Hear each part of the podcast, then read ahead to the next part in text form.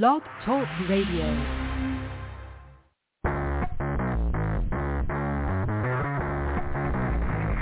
Hello and welcome to Action Radio. This is Greg Penglis coming to you from the historic district of downtown Milton on the banks of the beautiful Blackwater River. And now let's get into Action Radio.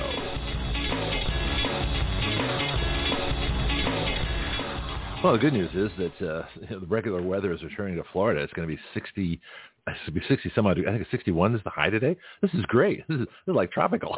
That's the way it should be, right? So uh, I'm, I got to study the weather. I got to find out. Uh, I'm going to take a look at a chart and see exactly how this storm happened. I was uh, suffering through it as most of us in the in the Panhandle, uh, you know, just off the Gulf of Mexico, which we I'm wondering where the Gulf Stream is. I mean, this is where it comes from, right? The Gulf of Mexico is supposed to keep us warm in the wintertime. I don't know where it went, but it streams somewhere else.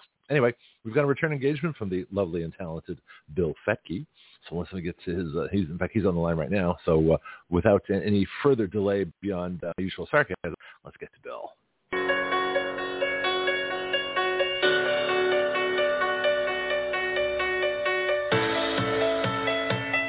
Tight. Action Radio presents the Fetke Report.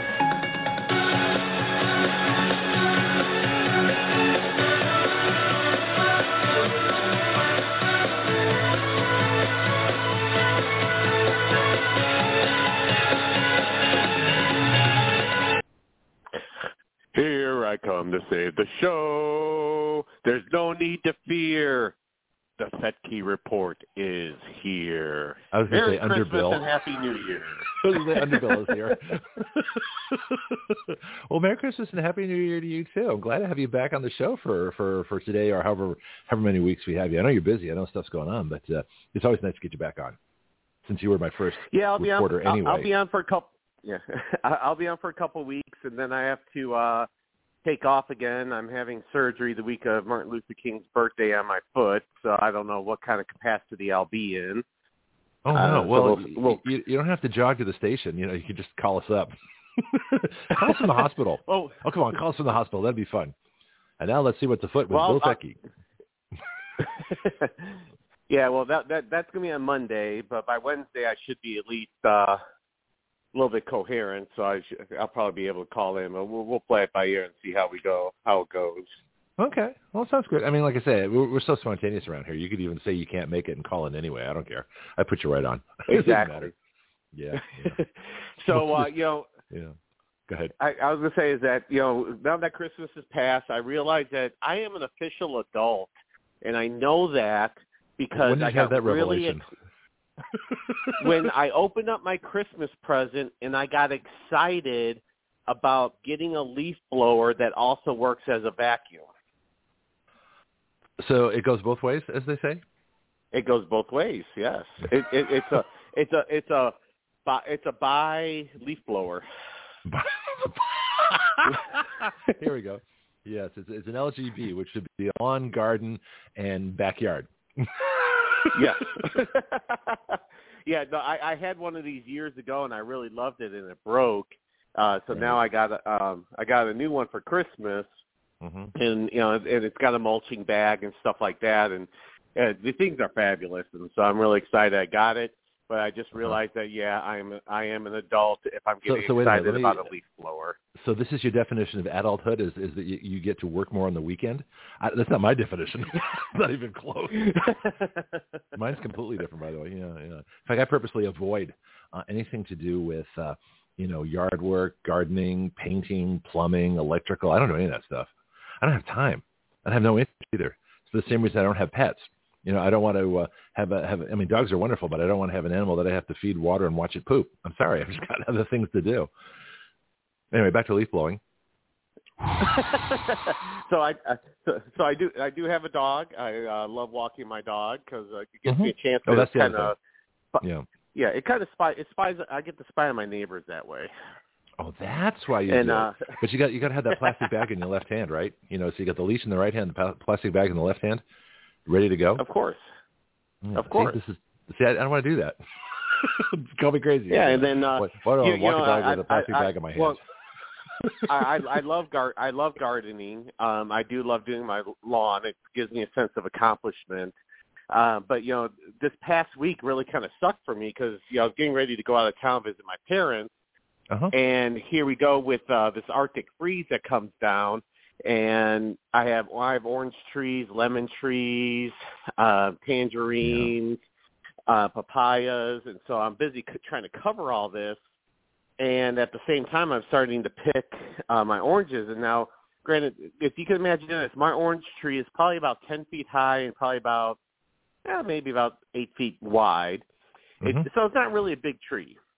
Yeah, you know, will and be. uh, I'm looking. Unless I'm you cut it down. Yeah, know. Yeah, Sorry. I, I'm look. I'm I'm looking at it, Yeah. and I'm going, oh, there's probably about 50 or 60 oranges on it. So I started That's picking all of them, and I ended up with 342 oranges on that Mm. small little tree. Wow. And uh, so, and then I started picking my lemons, which the tree is probably about 15 feet tall, but only maybe about five feet wide. So I didn't Mhm. think there was going to be many lemons on it, but I ended up filling up three 13-gallon garbage bags full of lemons.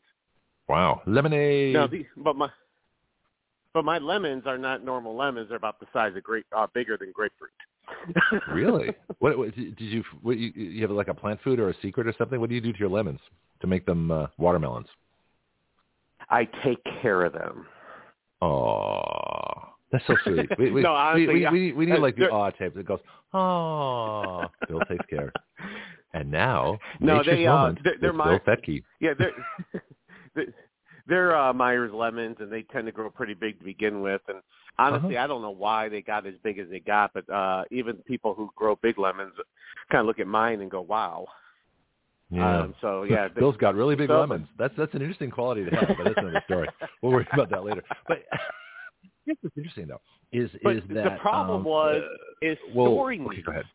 I, I had Oh, to figure well, out where true. I was going to store all these things because Hmm. you know here I was leaving for five days, and if I leave them out, there's a good chance that they're going to spoil, which means I'm going to lose them all if I don't pick them. Right. You know, and, and so you know, needless to say, I understand the migrant worker well a lot better after doing this. Oh, okay. Well, you know, there are food banks that actually could. Uh, seriously, if you don't use them, I, bet- I bet you there's food banks that would love them. Fresh lemons and oranges. oh no, I No. use them. I I, I Oh, okay. use them. And Okay, it, sorry, it's food just a matter of I you don't get any oranges and lemons, I wasn't. so far, I've squeezed uh, seven gallons of orange juice, Wow.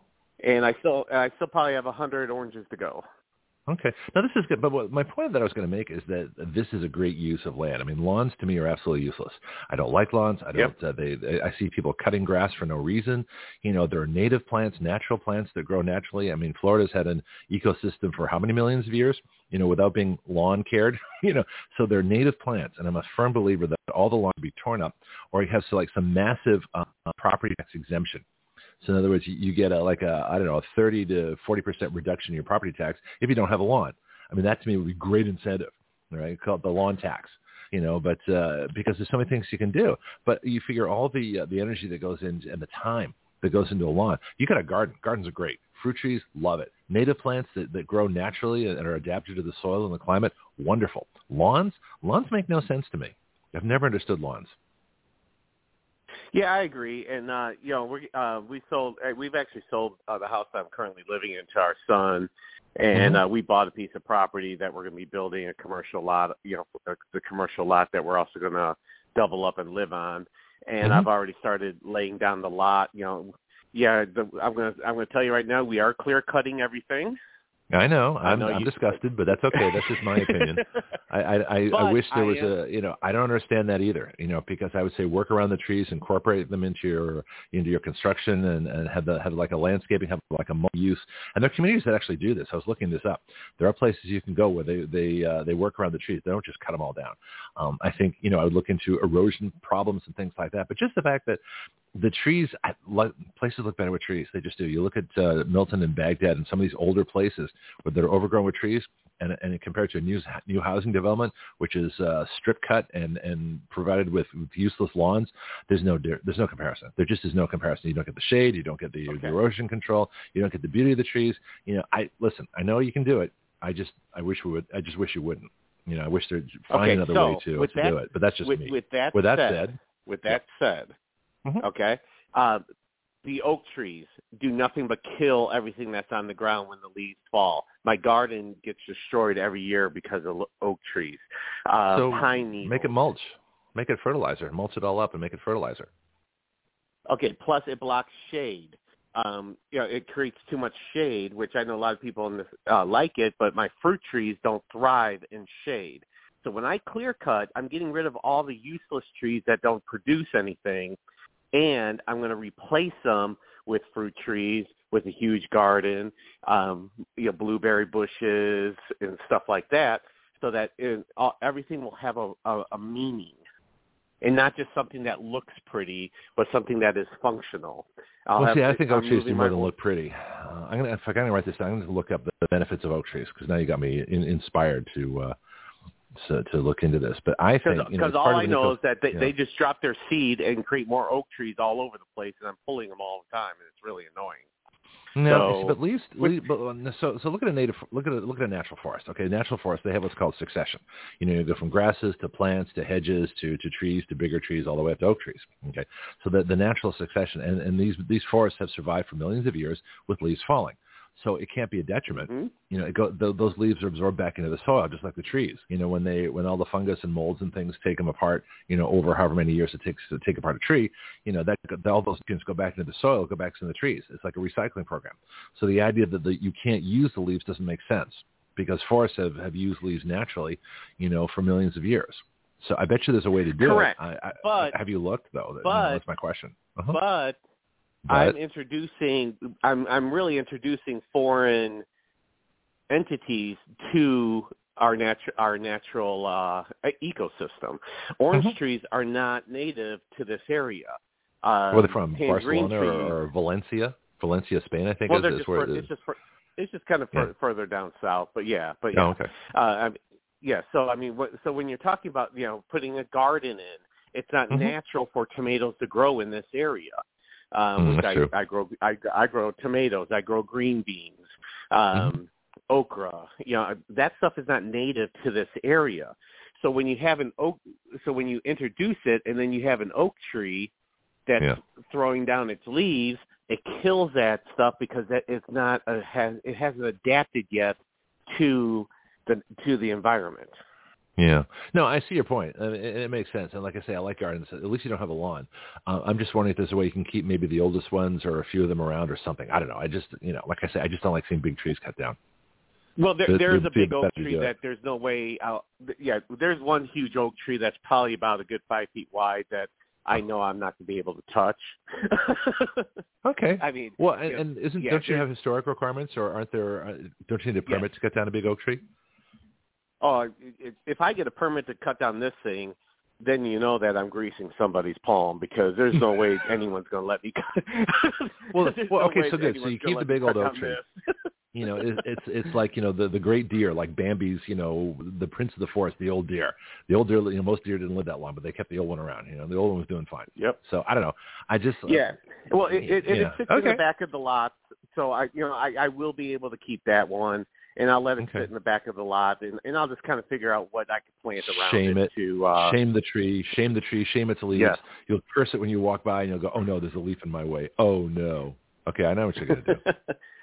no, it, Anyway. it's nothing to do with that. It's just that these oak trees are, are, you know, when they, especially when they start getting older, um, Mhm. and the branches get way too heavy. You know, when we have our hurricanes, it is, Mhm. uh, it is a risk, and. You know, it's a, and it's a decision that we have to make as far as you know beauty over um, safety. Well, I think it's not just a question of beauty. In fact, I'm going to look up oak trees and find out the benefits. But I mean, maybe you could replace them with pine trees. You know, I don't even know if oak trees are native here. Ugh. Were they were they planted here, or Pine- they've always been no, here? Oak, yeah, yeah. Oak Okay. trees and pine trees are native to Florida. Pine Right. trees to me are the ugliest things that I've ever seen in my entire life. You There's just don't like trees, Bill. benefit. Bill tree hater. Oh, I love trees. Okay. I, I love weeping willows. Weeping willows have always been one of my favorites oh, well, that's Uh, that's nice. because they're well because they're balanced and they look Yeah. like an umbrella basically. Um, I don't Hmm. like I like trees that look balanced. I don't like trees that are just kind of sprouting every which direction. Oh, really? There's some pretty strict Yeah, criteria so for your trees. Okay, I'm just curious. Well, I very you should see the way I manicure them too. you, you know what? I think And- I should. can't really now that you mentioned it. Bill's tree manicuring service. There we go. Okay, fine. and you know, and like right now, I- I'm staring out my back uh, door, and I got Mhm. six cardinals that are playing around in my pear tree. Um, I don't have a partridge in my pear tree, And but a I got cardinal cardinals in a pear tree. but I, I, I do. I On have the a day after Christmas, that- my true that- love gave to me a cardinal in a pear tree. we could rewrite the whole song. Yeah, we could rewrite the whole song. Yeah. Now, most people don't understand what that song actually means, and they think it's post 12 that. days before Christmas. Oh, what is 12 days after Christmas? The first, yeah, the first day of Christmas is December 25th, and the partridge in the pear tree is Jesus in the manger. So now, if you go to the Oh My God group, I actually found an article on this that explained what all of those things mean. And I had never heard that before. Yep. It's quite fascinating. But each of those things does mean Yeah. something. Oh, Josie texts me. She, she she's with you. Cut down all the trees. So you guys are kindred spirits. You know, just, just crank up the chainsaw. Let's go. Let's make nature our Well, she's servant. she's yeah. Mm-hmm. got a bee farm, so yeah. So, so the bee farm, or whatever you, I don't know if you call Or it you bee say the oak trees killed the bees. Don't don't even try to tell me that the oak trees killed the bees. That ain't gonna fly. No, but the oak, course, the bees the will. trees actually get in the way of bees because the bees won't go into her. They can or fly around them. Bill. Bill, the bees can fly around the trees. No, but they'll, they'll bur- bur- burrow themselves inside the trees instead of putting, instead of being inside the uh her honey maker, and so then she would never Uh, get honey. Hive? You mean a beehive? Is that what you mean? Beehive, yeah. I'll, I'll give you the word. yeah, the makeshift beehive, which, which Okay. is just a box. I mean, let, let's. I mean, be You know, to make honey, it's just a box, is what it is. Oh, okay. But they Have you ever seen those yeah, Australian so- beehives? The, the the Australian beehives where they actually split the hexagonal cells, and they they have this little thing you twist it and all the honey drips down, as opposed to you know disturbing the bees and bringing out the thing and then crashing those those all those little vein things. Well, I'm looking for, for I'm still looking to do a bee show. You know, in fact, I've I've, I've asked maybe about anywhere from five to ten people. I've forgotten how many over the years to come in and talk about bees, and nobody seems to want to take me up on it. Beekeepers are a very reclusive reclusive lot. They don't seem to want to share their knowledge. Not sure why. Yeah, you know, I I bought I bought like a small little box that has like individual tubes that are supposed Mhm. to be for like a makeshift beehive type of thing. Hmm. And Wow. I hung it to where and you are I hung it right next to um like this palm like a palm that I had, like a very small baby palm. Mhm. And the bees never took to it and they instead they created their hive underneath the palm leaf. You know, it's hard So to train why you bees. You know what I mean, Bill? Bill, it's hard to train bees. Bees don't, you know, you can't like do the the circus thing with the the chair and the whip. It doesn't work with bees. Okay, you, you, you got to provide. Well, that's why you cut down the trees. you give them no oh, choice. that's why but- we need to cut down the trees to save the bees. And now the great You debate: have to give them no versus trees. choice but to use your beehive. oh, okay. Bees versus trees is where we're going. Good to have you back, Bill. Sure, why not? why not? okay. Do we have any news? I'm just curious. I mean, I, this is kind of fun actually, but you know, some of our, some of our life. You know, Yesterday we got it- hysterical too. It must be the time of year. It's like nobody cares about serious stuff anymore. Let's just have fun. And I, I actually, that's not a bad idea.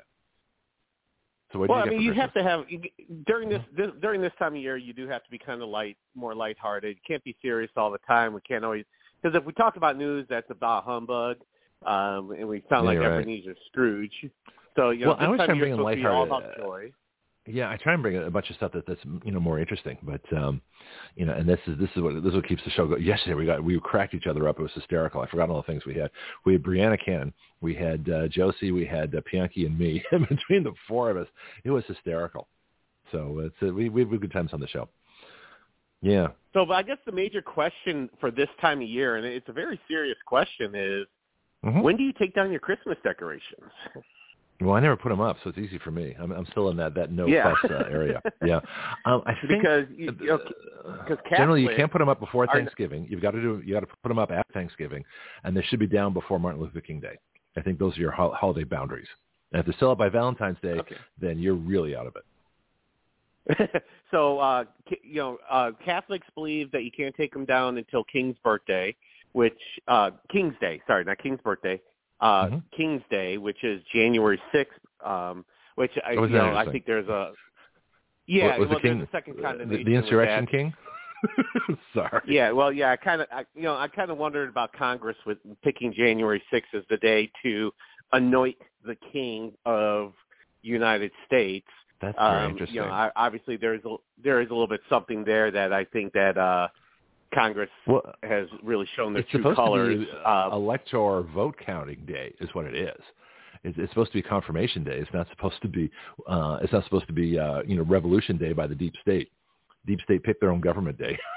you know, that's, that's the problem. Well, yeah. Well, well, you know, King's Day was first, and that was the day Mhm. that the three king three kings came and uh saw Jesus, which is also the twelfth day of Christmas, by the way. They didn't try to bribe him.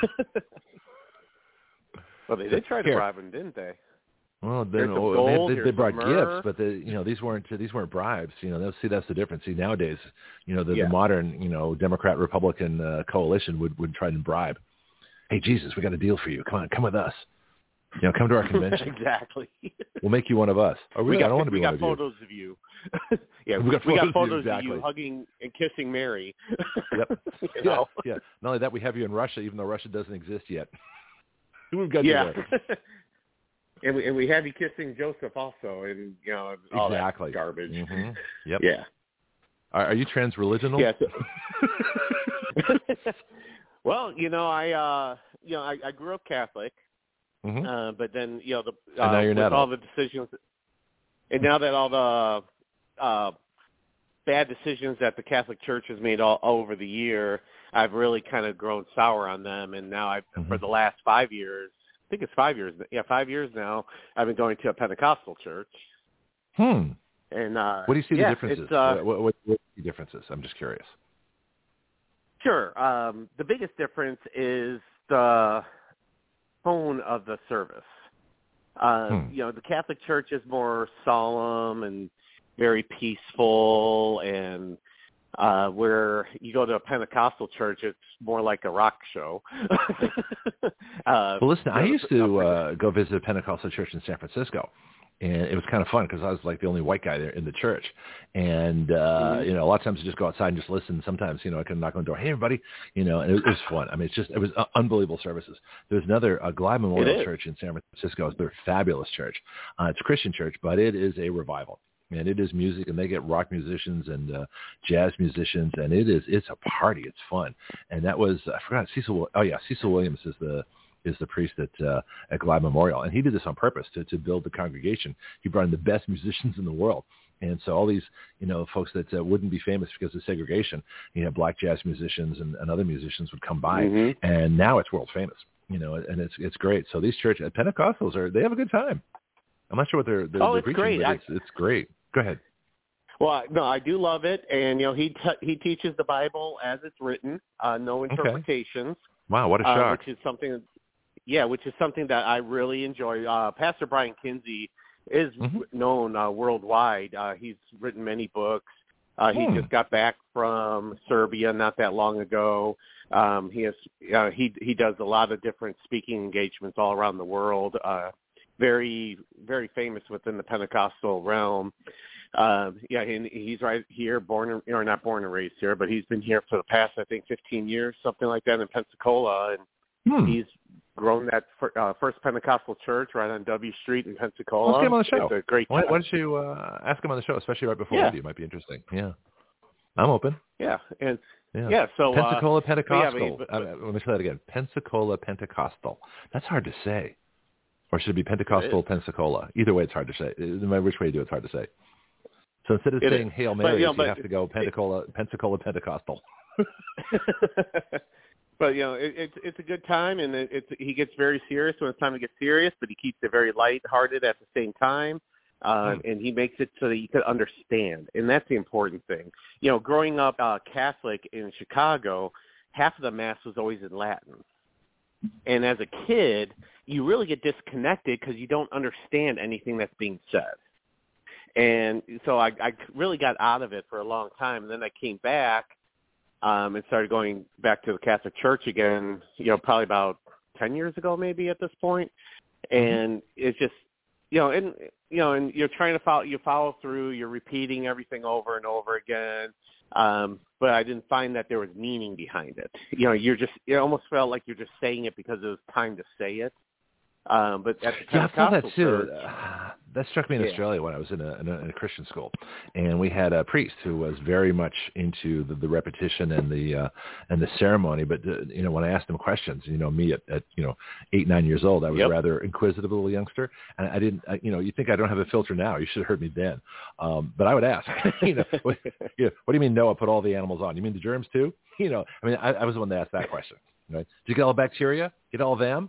You know, and of course the priest after about five minutes of, of Greg, you know, of five minutes of my questions, and I, I spend most of my Bible class in the hallway, right? And the principal will come by and go, Greg, what did you do this time? Sir, I just asked questions. Yeah, I know.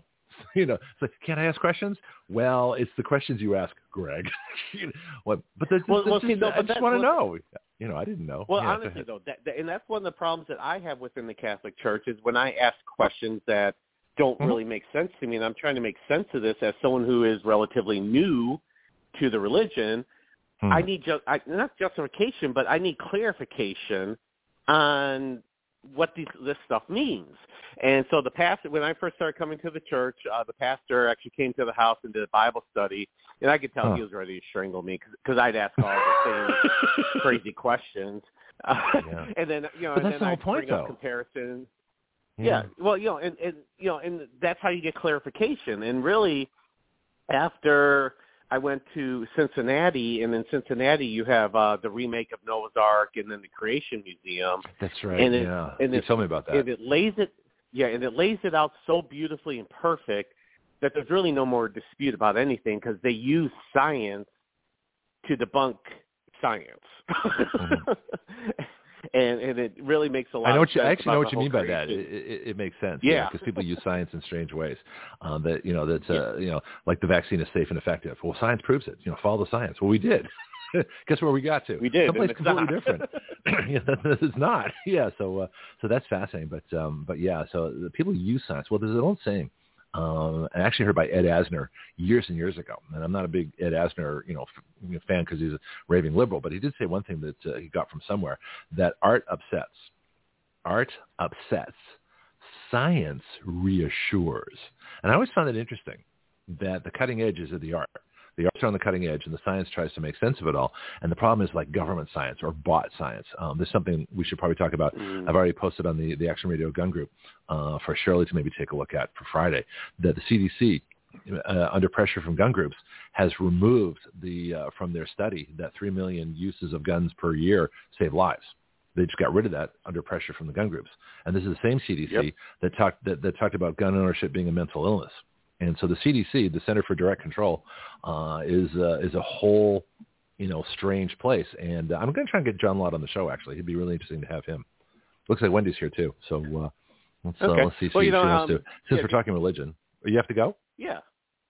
Oh. No, actually, I was going to change Wendy? the subject real quickly. Yeah, we'll Okay. uh, we'll come back to Wendy in a second, but I just want to say is that um, you know, if we want to get serious for a second, um, I don't know if you saw the latest report about, you know, Twitter already came out and said that there's a bunch of ex FBI agents who work for them, but Facebook it now has uh, been exposed uh, to have over 151 ex NSA and FBI CIA agents working for them. Isn't that interesting? Now, this is a revolving door we didn't know about. We know about Big Pharma because the, the previous head of the FDA is now in Pfizer, uh, and this is this is well known. But this is new. This is this is new to me. The FBI, NSA, CIA uh, are at Facebook. Okay. Do you remember? You know what people are calling for now with the church committee? You know, we've been call, I've been calling for this for over two years. In fact, I talked to Matt Gaetz about it back at WBY. So that'd be four years ago. I said we need we need another church committee because if people don't remember, go look at the videos of the church hearings. Uh, Senator Frank Church, I forgot where he was. I think it was uh, Minnesota, Michigan, somewhere up up north in the great frozen land. Uh, you know, these days. But they had these fabulous hearings, and they actually reformed the CIA and exposed all the stuff they were doing. Uh, what was that? That, that uh, MK Ultra or something like that, where they were Yeah, oh, LSD yeah, drugging yeah, people. Yeah, MK Ultra. Yep. Yes. Yeah, mind yeah, control. Yeah. Yep. Yep. Now they Yep, just do but that's through, the only uh, serious thing I censorship wanted to talk about today. So let's get back Okay. to uh, Wendy Back to fun. and let's Yeah. talk about some other fun stuff. Well, here's what's Hello, interesting. Wendy. Matt, what- you're live. She's live. Good morning. so when, good morning. So Wendy, when do you take down your Christmas decorations? um, usually in January. Do you wait till before or after Three Kings Day? Um, well, I didn't grow up doing Three Kings Day because you know I a lot of my Catholic friends do that, but I, I've never done Three Kings Day. Oh, okay. That's a, you're, you're Baptist, right? Nope. Oh, okay. One should not assume. Keep going, Bill. I am. Yep, I am uh, not. I'm non-denominational. I am a follower of Christ, and I don't. There's many things that I love about each denomination, and there's a lot of things I don't like, and bylaws are one of them. So I, I don't associate myself with a, a certain denomination. I'm just going to follow the Bible. There you go. Anything else, Bill? Very Now we nice. got that straight. hey, you know what's interesting? No, I mean, no, I totally- well, I was going to totally change the So subject. now that This- well, now that she said it, I do remember go her saying that once before. I just kind of forgot Mhm. that she had said that once, you know, once before. Well, you've been gone for a while, Bill. We got to get you caught up with all the doings here. But I'll tell you what's interesting. You know, the the joke at Christmas is, did you get a lump of coal? And considering the temperature out there and the fact they're trying to get rid of all our organic fuels, a lump of coal might not be a bad gift these days for people to uh, to, to warm up. so true. Given- given the times we live in. What's that? I wish I had more coal. Yeah, exactly. Well, I, and remember, folks, start calling them organic fuels because language is everything. Once you change the language, you know the debate is is won or lost by who defines the terms. Ooh, I like that. I should say that more often. The, the debate is won or lost you by who defines the terms. Yeah, I'm getting profound this morning. I must have had sleep last night or something, despite the the freezing cold. well, I got a heater in front of me, heater Well, behind co- me. Into the valley of death goes the you know into the valley of radio goes the the show. Heaters to the left of me. well, heaters you to the know, right of the, me. co- cold weather does stuck on the stimulate the radio with brain. you. What's that? I'm sorry. Go ahead. I said uh, cold weather does stimulate the brain. Of course, it makes pe- makes drivers really stupid for some odd reason, which I haven't figured out yet. But I will Well, you know, let you guys enjoy the rest of the show. And you Well, I'll guys tell have you a later safe New Year, and we'll talk to you next year. Okay. Be Thanks, blessed. Bill. Good to have you back here. All right, let me play Wendy theme, and we'll be we'll be right back. When all about is corruption, debauchery, and anarchy, when everyone is losing their way, buried in a mountain of fake news and propaganda, there is a place you can go where beauty and poetry of the mind get to play. Where is that place? Where is that space of wonder and magic? Where else? The Action Radio Art Report with Wendy Arthur.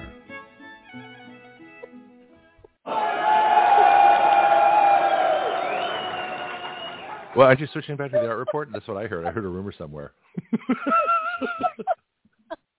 we should we should explain for our new listeners. Actually, we have new listeners in well, actually, Thailand is back, which is nice. But Belarus and uh, what else have we got here? There are new places.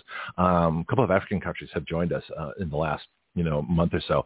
Um, we got Zambia and Namibia, so uh, we're catching on all over the place. For those that don't remember, we actually had an art report with Wendy Arthur, and she hated about six of my themes until I got this one, which is the one she hated the most, which is of course why I kept it. And and periodically we we bring it about. I hadn't played it for a long time, but we did our anniversary show Friday, and Wendy says, "Hey, remember the art report?" yes, Wendy, I do. so I couldn't resist. I just I just thought of that, you know, like minutes before you came on. I said, let's have some fun with Wendy, which I tend to do because you have the most infectious giggle in the world. Hi, Wendy. well, thank you. Hi, good morning. Good morning. Um, well, we have um, new listeners and we have new uh, people posting and joining the groups, the Oh My God Report group on Action Radio, um, the uh, all the different pages that we have. We also have have them joining on the art group um, quite a Mhm. bit lately. So, and Yay. one of um, our posters um, had mentioned, uh, well, you had posted a, a, a somebody else's post um, Mhm. regarding Matthew, uh, and and I wanted to just kind of address that because it it seems um, I I love it when somebody is honest and says, "Can you explain that?" I think that was me. So- Wendy, what's this Uh, mean? Yeah. Yeah. Um, well, Or somebody- there, or was there it somebody else that who did that? Wanted to know that, too. Uh, okay, well, Yeah. good. Yeah, and, and th- this, this show's about questions. You know, the answers are great, but it's it's really don't never be afraid to ask a question. You know, and so we do that. Uh, and uh, yeah, let's uh, let's hear what you uh, what you came up with. Well, um, let me go to the group real quick because I want to um, and acknowledge the person who asked the question. Uh, let me see. Kyle Williams. Okay. Um, Mhm. He had said, "Do explain, please. Merry Christmas to all." And so, um, Kyle, I hope you're listening this morning because we want to address um, the. I'll tell the him anyway. Listen to the podcast. I'll mark that, the time that here. Greg had posted. Yeah. Yeah, because um, because Stu Peters was the person who originally posted this scripture, and you Mhm. had yeah posted uh, from him, and um, he said there are many reasons he became man. Talking about Jesus, he became man. World peace isn't one of them, and that's a shocker to a lot of people when they you know hear something like that. The Mhm. scripture reference that he gave was Matthew ten thirty four. It says, "Think not that I am come to send peace on earth. I came not to send peace, but a sword." Um, so that that was the the verse that was posted, and then Kyle said, "Do explain, please." So that's what we want to tackle today. Okay. So Yeah. Now Kyle's in you know, I- Sacramento, so he's he might, it might be a bit early for him. He's out in California. Um, so Okay. uh, hope, I'll, like that's why I marked the time when we start talking about this. So I'll I'll send him the podcast and say, hey Kyle, we talked about you. I'm Yeah. like, and I missed it. Oh no. okay. So Kyle and and all the other people out there wondering about this, let me go ahead and and um, I, I I don't like taking verses out of context. Mhm. Um, you can take a verse out of context, one verse, and pull it out of the Bible and make it apply or say whatever you want it to say. So Right. that's why it is so important that we keep it in the context. So the context of what this this was the beginning of of a thought um, that was being written out, and it's really not just Matthew ten thirty four. It is Matthew ten thirty four through thirty nine. Um, And Mm. so I just wanted to read that. So and now get the rest of the story. That's right, the rest of the story. Because if you take just that one verse, you're thinking, well, Jesus is mean, you know? no. So let's let's dig into what this verse in context says. So hmm uh, I'll start at 34. We'll end at 39. And again, this is um, Matthew 10. Do not think I came to bring peace on earth. I did not come to bring peace, but a sword. For I have come to set a man against his father, a daughter against her mother, and a daughter-in-law against her mother-in-law. And a man's enemies will be those of his own household. He who loves father or mother more than me is not worthy of me. And he who loves son or daughter more than me is not worthy of me. And he who does not take his cross and follow after me is not worthy of me. He who finds his life will lose it, and he who loses his life for my sake will find it. So this is a hard passage for a lot of people. They just Hmm. think this is awful that you know Jesus had come to set families at enmity against each other. That's not what he's saying. so, I mean, if you're just going to read it at first glance and not dig deeper, then hmm I could understand why you would think that. Um, so let's kind of That's why we dig deeper. a little bit. But that's why we always go into right. these things and and uh, and pursue them. Yeah. Yeah. So, um, does God really want enmity in families? No, he does not. That is not the heart of God. God is about love and reconciliation and unity and all good things, and he loves the family unit. He wants it intact.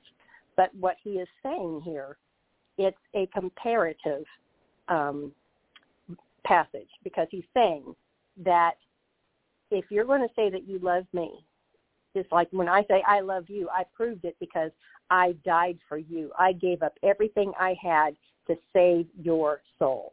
I gave it all. I, there was nothing else I could give. It was the highest gift I could give. I did it, and and I obtained salvation for you. If you're going to talk about love, because this is really what it's about, um, it's about comparing your love for God compared to your love for anything else. And in the uh, Jewish culture, family is everything. Um, Italians understand that a lot. Um, you know, they, they it's all about family. Um, there's so you have to understand that the importance of, of the reference here. He he could have chosen anything to compare it to, but because that was of utmost importance in the Jewish culture, and it still is today, um, that he's saying even family, the that you love more than anything, love me more.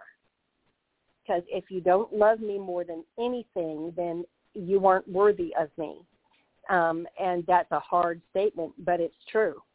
So he's saying, I, I, I led by example. I didn't just say love your neighbor or help somebody. I I went to the cross. I gave my entire life and shed my blood for you to obtain heaven and blessing for you. If you're going to say um, do something, then I Mm-hmm. will show you by example what I'm asking you to do. So he's not asking you to die for him. He doesn't need that. He's saying just love me more than you love anything and anybody else.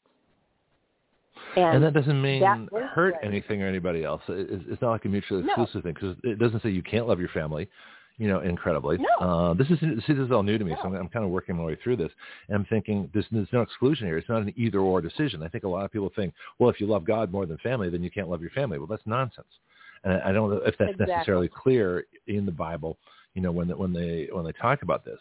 But uh, it it sort of makes sense because you know if you don't, you know, you can lead your family astray if you're the head of the family or if you're you know a strong influence in the family. Exactly. You know, you can you can say you love them all you want, but uh, if you're not following the path, then uh, then off you off you go, and off your family goes with you.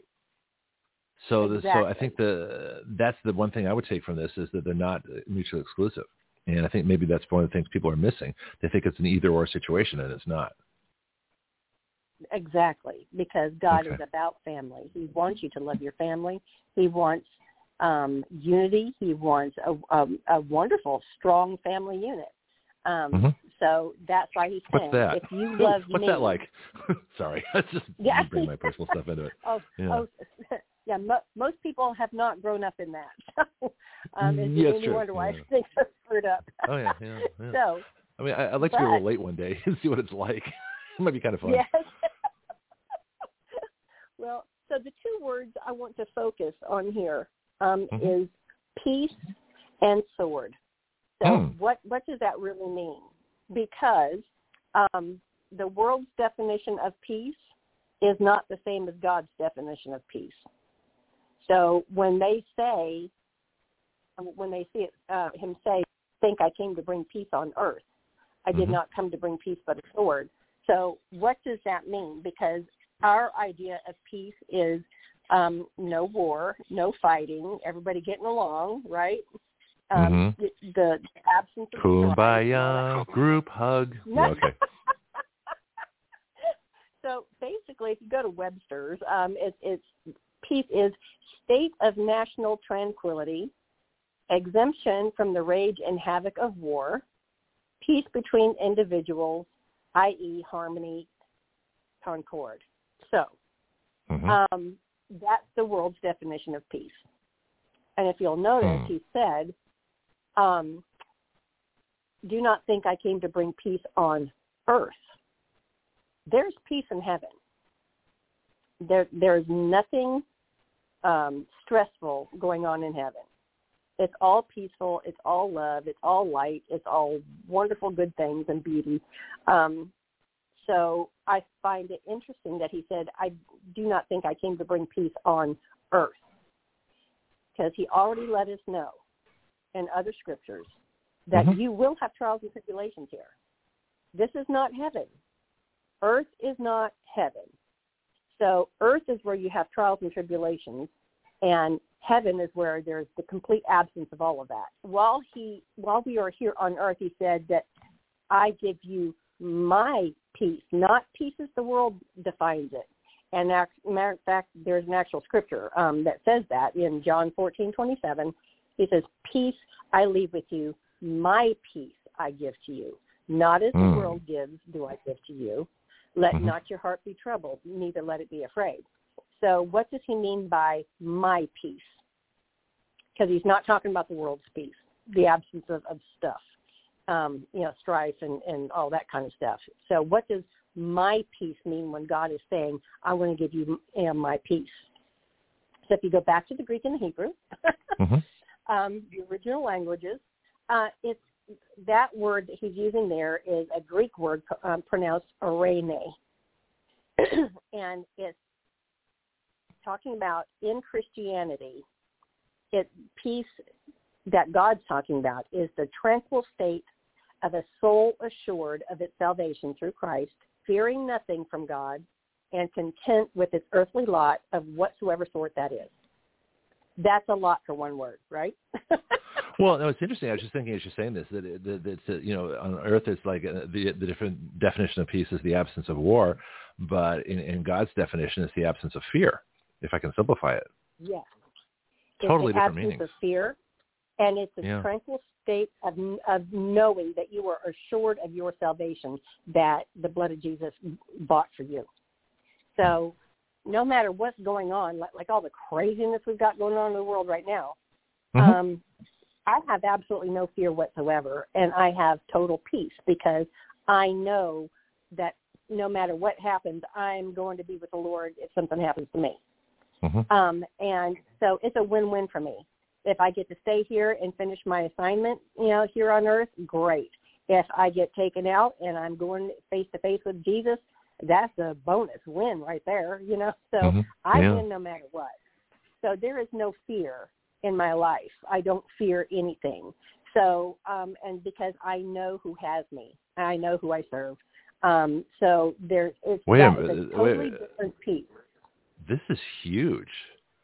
This is this is what you're saying is a massive statement because in absence of fear, you know, you look at any of the the, the totalitarian governments, all they function is on fear, and so it makes sense. This makes sense as to why they have to remove any uh, faith in God, any belief in God, any just of, of religion that that puts the state in the way. Because the state, the, the the state has fear. Their biggest fear is that Yes. people will not be afraid of them. That that through God Yes.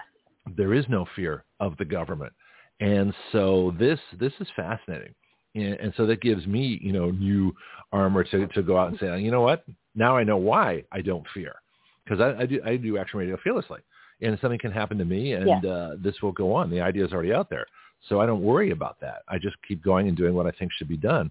But it's interesting that uh, that the absence of fear is the most dangerous thing to a totalitarian government when you think about it.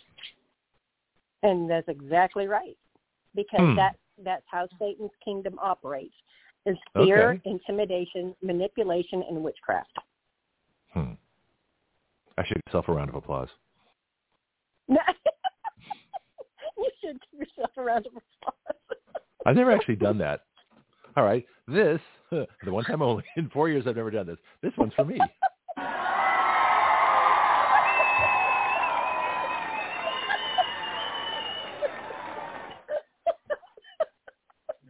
Who says we don't have fun here? Uh, we, have you deserve moments. that because that that was a revelation, and so that was it's important because the things that are revelation you really go down deep into your soul and, and you remember that, and Yeah. and it's a, it's an important building block. So yeah, Yeah. uh, yeah, and you're absolutely right. So so now that Wait a minute. Wait, I got to take that. Hang on. This is our direct pipeline. Um, yes, God. Yes. Okay. Stay humble. I'll do my best. I, ha- it's a, it's a rare moment. I'll, I won't. I'll try not to let it happen again, sir. Okay, fine. God tells me to stay humble. So, okay, no more applause for me. Back to you, Wendy. I think it's the only show where, where where God calls in. I think it's awesome. it Um, is great. so- It only happens on this on, on your report too. Have you noticed that? It never happens any other time. Yeah. It's Thanks, God. Appreciate the help. we have Yeah, okay. here. We we do. We Uh, do. but we're not religious. Thank you, Jesus. Not even close. Um, no. Well, this is just, go back and listen to what Bill. I don't know if you heard how much Bill was talking about, but it's quite fascinating that uh, his journey from Catholicism, you know, to God, which is an, it's kind of an interesting way that I phrase that. Oh, yeah. Well, and he's and there's a, a world of difference between the two. He's right. Well, Um, well, no, that was my so- line from Catholicism to God. But when you think about it, God oh, okay. fearing actually is a contradiction, isn't it? Well, if you're a God fearing, why would you fear God? That doesn't make sense. Well, that never made sense to me. again, you have to go back to see what the original Greek and Hebrew mean. Um, Okay. It doesn't mean um, fear as in cowering, afraid. It fear is the awesome respect and reverence of God. Okay, that makes sense. So you know that that's Hmm. what they're talking about. Yeah. Yeah. Um, so we need to get to the other half of this, which is the Mhm. sword. So if Jesus didn't um, come to bring peace on earth, so Mhm. you know, world's peace, um, then he said, "I came um, wielding a sword." So um, let's talk about what sword means. um, a sword is a weapon of war, hmm and it is. And uh, there's a verse in Hebrews um, 4:12 that talks about the scriptures being a sword. He says, "For the word of God, which is the Bible, is quick and powerful and sharper than any two-edged sword, piercing even to the dividing asunder of soul and spirit, and of the joints and marrow, and is a discerner of the thoughts and intents of the heart." Came with a sword. hmm He's saying that it's I, I am here to war against sin and evil and everything that can di- that can separate you from me. Hmm. I'm coming for you. I want you in my family, and I'm going to war against anything that keeps you from being in my family. So, if your family is um, has an antichrist spirit, um, which means that you know they don't want nothing to do with God, and they don't want you to have anything to do with God. Um, you know, people don't here in America don't really understand, um, like in Muslim countries or Mhm. several other countries, that if your a family member converts to believing in Jesus, they're out to hunt you down and kill you. Yet that it's, it's not just that they don't agree with you. No, they will kill you, especially if you're a woman. Um, so it's just this horrible, horrible thing, and you are disowned by the family. Now, uh, it's it's just a, a really costly thing um, for somebody in a country like that, um, all over the world, that um, that they don't have the freedom to worship and believe as their heart tells them to. So um, if they want to believe in Jesus, they they understand that when they make that decision, it's going to cost them their family. It's going to cost them their status in society. It's going to cost them everything, including up into their life. So understand that they get it much more than we do. Um, the sacrifice that Jesus made, he gave it all, and so they are willing to pay the ultimate price because they understand the beauty and the salvation of Jesus and the blood that he shed. So it's not just, oh, I'll just pick this God for today. It's, it's, he, God is not an idol that you put on the shelf with all the other idols. Um, he's not a small g God. He is the God. He is the only God. And he said you have to make that decision. And if, if don't put me on a shelf with all your other idols because I'm not going to stay there. I won't sit there. You, I won't allow you to put me there. Um, and you can keep your other idols if you want to, but if you're going to follow me, that's why he's saying you aren't worthy of me if you're just going to think I'm one of the other gods, little g, um, in your life, and that you just want to kind of work me into your life, and just I'm just kind of a, like a little um, safety net. And he says, I, I don't operate that way. That's not how I roll. I am everything or I'm nothing. So because I gave everything for you. So understand the importance um, and the weight of decisions that people make in other countries to follow Jesus. It costs them a whole lot more than it ever cost us over here. Because as of right now, we still have freedom to choose who we want to um, serve or not serve. But it's interesting the parallels between uh, Islamic theocracy, like Iran, you know, which will kill you if you if you try to to leave Islam. And, you know, I think uh, Islam means to submit. That's what they post on the buses in San Francisco, anyway. You know, Islam means to submit. Well, you, we don't submit to Islam. And I'd be curious uh, how the, the, the we should do a little comparative religion uh, as how the the uh, Muslims think of Allah for example, and, and how this all came about. I'd be curious, you know, and then why there's such a conflict in, uh, you know, believing in one God. Uh, and it's the same way that, like, you look today, you know, if you don't believe in the government, the government's like the God. You know, follow the narrative, follow us. Yeah. You know, we, uh, you know, if Yes. you don't, you know, and it- it's not, it's, you know, like anybody's free to disagree with me on the show. I don't care. It's kind of fun, actually. Um, Right. That's not a threat to me you know, and never has been. Uh, and in fact, it's not a threat to anybody that is, is comfortable and confident in their beliefs. It just means that someone disagrees. Exactly. But the left, you know, you disagree with the left, they take it personally. They take it like a, like an insult. Like you're not one of them. You're not of whatever it is that they are of, and they'll do everything, you know, all the way up into uh, mass executions and, and genocide. you know, to get their way. You look at uh, all the people Yeah. being killed in different countries. Um, so it's a completely different thing. Something that, that God would never tolerate. Anybody that said they believe in God, you can't do that, you know. And it's it's not. Uh, it's so different. It's so alien to to our nature as people. But the the parallels between fundamentalist Islam uh, and Marxism are huge, which is why I guess they they join together so many times. But it's all, it all comes down to that same thing: worship and believe in in your government God or your or, or your religious God, and forget the real God. It, that split's always there. Exactly. Huh. It's always there. it is always Hmm. there.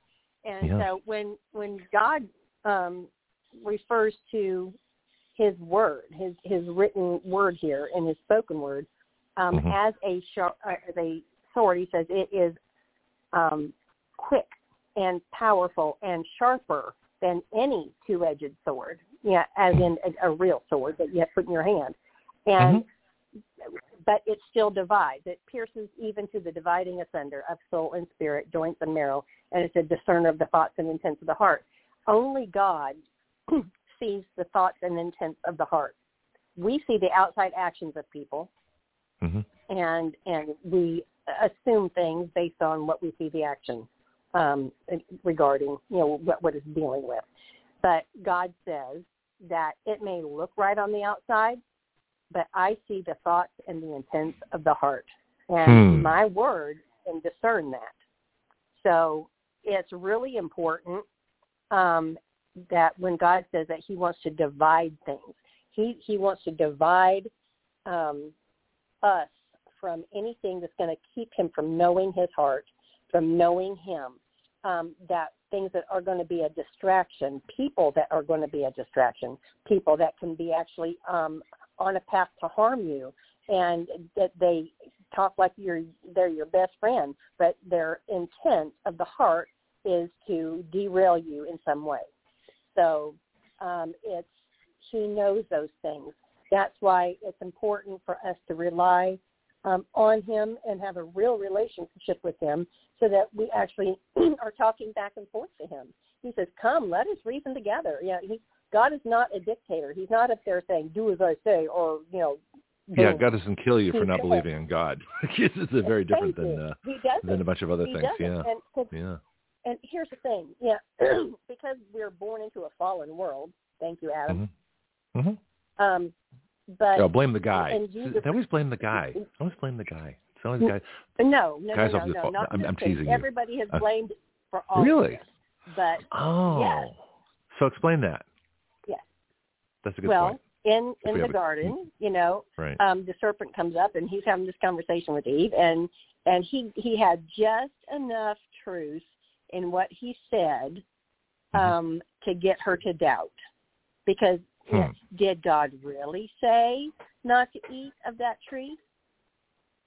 Um, well, yes, but but she added and we're- and not to even touch it. God didn't say don't touch it. He just said don't eat of it. Hmm.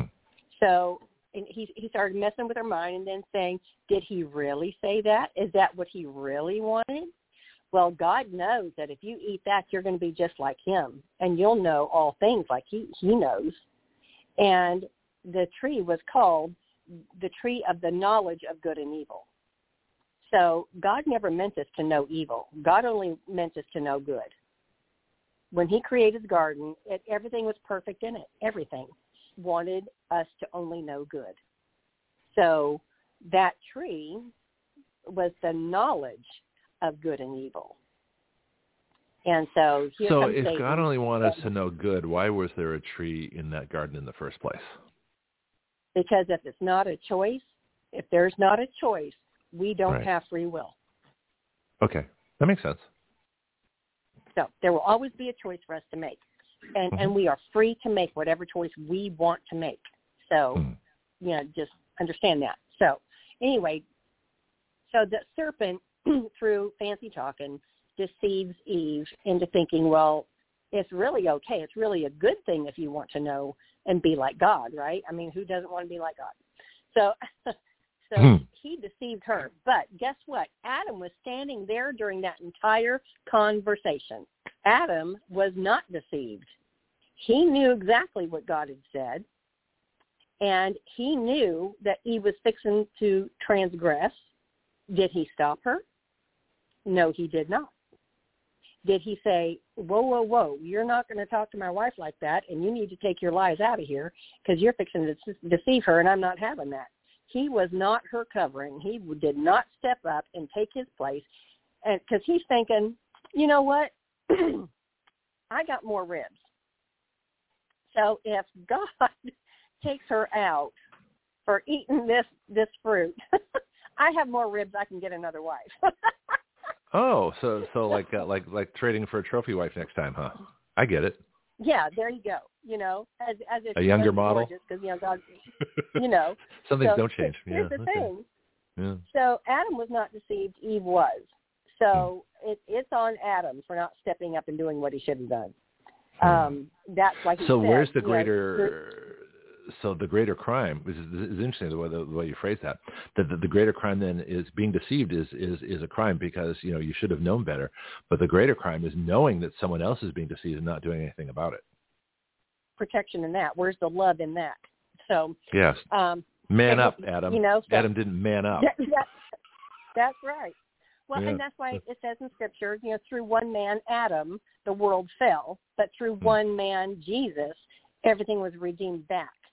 But okay. so because we're still in a fallen world, mm-hmm. um, you know, because sin was introduced into earth because of Adam's disobedience, um, here we are. You are born into sin, a sin state because that without Jesus redeeming, that's all that we have. Big thank you, Adam. He screwed it up for everybody. So we are kind of harsh penalty, down. don't you think? That, that we all get condemned because of what Adam did. Well, yes, it is. But you know what? Jesus redeemed us all back. Everybody has has salvation available to them. It's your hmm. choice if you want it or not. So, you know, Jesus came and fixed what Adam did. So, but he's not going to force it on anybody. It's still hmm. a choice. We have free will. Right. So, um, this is how it all come, comes back um, to where the thoughts and intents of the heart are really important, and God sees that um, but he has made a way for everybody to obtain salvation. You do not have to go to hell. That's not ever um, what God wanted for any of his family. He wants you in his family, in heaven, enjoying the blessings um, forever uh, up there. But while you're here, he walks with you. He gives you the peace in the midst of the turmoil. He he makes helps you make right decisions um, and gives you uh, discernment so that you see through the wiles of the enemy. So that's the good news for today. well, it's great news, and I was just thinking, you know, uh, as my life, you know, you know, the saying "let go and let God," or in my case, "let go completely and just hang on." Uh, things have been easier. You know, the the the worst situations, traumas, problems, hassles, uh, obstacles, all that kind of stuff, and I've had them all with Action Radio. I have never once doubted or worried that I wasn't going to be okay through it all. Not once and so this is this is this is like you know the the gift of God is is very very straightforward and just just carry on. Doesn't mean you're not going to struggle. Doesn't mean you're not going to have you know hard times, but it but uh, keep going and uh, things things amazing. Exactly. I, mean, mir- I, I see miracles all the time. Uh, it's it's it's fascinating how this is uh, how this is all working out now. Now it wasn't that way you know years and years ago, and it was uh, had the, the usual you know human limitations. Uh, now I don't have those limitations, and uh, it's really interesting. Um, in many ways, I think I was born again with heart surgery. You know, when I was literally dead for four hours on the operating table, and when I came back, I came back a different person. Uh, and that I think is fascinating. We should talk about that sometime too. Yes. Um, I don't know if that's yes. a common experience or not, but it's certainly that's my experience. You know, I am not the person I was before heart surgery, not even close. Uh, and it's uh, it's a very it's a you know, and the more I think about it, you know, the more I realize how necessary that was for reasons way beyond health, and that's something to talk about too. Yes. The other thing I find Yes. yeah, we'll, we'll work on that one. So, so let me know when you want to uh, walk down that path. Um, but the other thing you talked about too, with is if we have just a couple more minutes here, that we talked about Earth being a competitive place and struggles and things like that. What you know, another question I have for God, and a very uh, you know question I think is kind of profound, is the fact that we have a world. You talk about struggles on Earth. I mean, you know, it really is survival of the fittest. Everything on Earth is competing with everything else on Earth to survive. That's an interesting yes. system. So if you wanted peace on Earth, you wouldn't do that. So what we really have instead of peace on earth is struggle on earth. And that is, this, that is the system that we're born into. You know, there is a struggle. There's competition Correct. everywhere. You know, whether it's income, you know, at the human level or, you know, your next meal at, at the animal level or even the plant level, you know, who's going to reach up highest and get the sunshine. So that, that would be an interesting topic too, to explore why God created a world where there's no peace anywhere from the depths of the oceans, you know, way up into the sky. There's, there's danger, there's competition, there's a struggle for survival. And yet through that all, the, the, the best of everything seems to, uh, you know, persevere. And it, it's, uh, that's a, that's a question I have too. That would be a wonderful, wonderful show to do, and Okay. that that'll take more than a half hour, but but it would that would be a great show to do. Yeah. Yeah. So these are the questions I like to ask. And folks, especially our new listeners, you know, and in places like, like Cuba, who listens now, uh, and some of the, you know, all the, we have Muslim countries, we have Turkey, you know, Indonesia, you know, places that might, uh, you know, not be able to ask questions where you are, you know, especially if you got us online. You know, don't tell your friends and neighbors necessarily if it's going to put you in danger, but ask them here. You know, we have a Skype line. It's available. You know, anytime I'm on the air, anybody can call. You just have to uh, let me approve your account, and you can call in directly to the show. Same thing with live chat. Anybody's free to type in live chat. It's at the bottom of every broadcast page. So all our folks around the world who are listening, excuse me, just uh, you know, get yourself a free account. Just sign in, and uh, and you can use an assumed name. I don't care, but uh, type in your questions. I think you know as the show grows, and I think we're working through the censorship. You know, the fact that you talked about the the Oh My God group is growing, and the art project is growing, and I'm seeing that in other groups too more and more people are growing. Even though I'm under restriction right now, we're still growing, which means people are finally getting around the censorship. They're having the courage to share the show uh, and share the bills and share the things that we're doing here. This is going to be one hell of a year, if you'll pardon the, the, the phrasing right there. But uh, uh, but this is this. I think I think uh, you know we're onto something this year. I don't know if, if there's anything in, in prophecy that the folks are talking about, but I feel something very strong for for all of us here and what we're trying to accomplish at Action Radio. This is going to be an incredible year.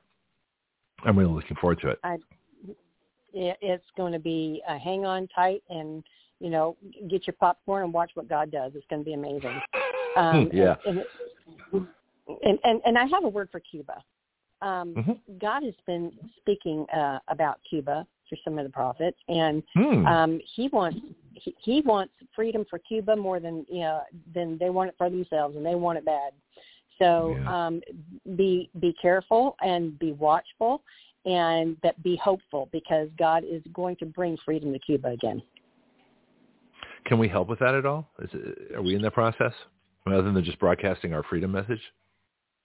I think um, what we're doing is just letting them know that you know there is hope. Don't give up. That there is freedom coming. That's what God wants for you, and no leader, no dictator trumps God. Yeah. They just make your life miserable temporarily. That's the problem. Yes, yes, they you can. Know, and, and yes, a lot of people, can. you know, even yeah. in the midst of that, they can have peace on the inside. Hmm. God Sounds good. Okay. Okay. Well, thank well, you. y'all be this blessed. is this is fun. I'm actually going to play your real theme, just so folks know it. Oh. Um, but we'll do, we'll, we'll do this a closing theme. This this was not the art report for anybody that might have uh, uh, misconstrued my my fun from earlier. But uh, yeah, let's do it again next week. okay, I'll see you then. Sounds good. Thanks, Wendy. So this is what I should have played at the beginning of her report. Here we go. And there she goes. Do you really want the truth?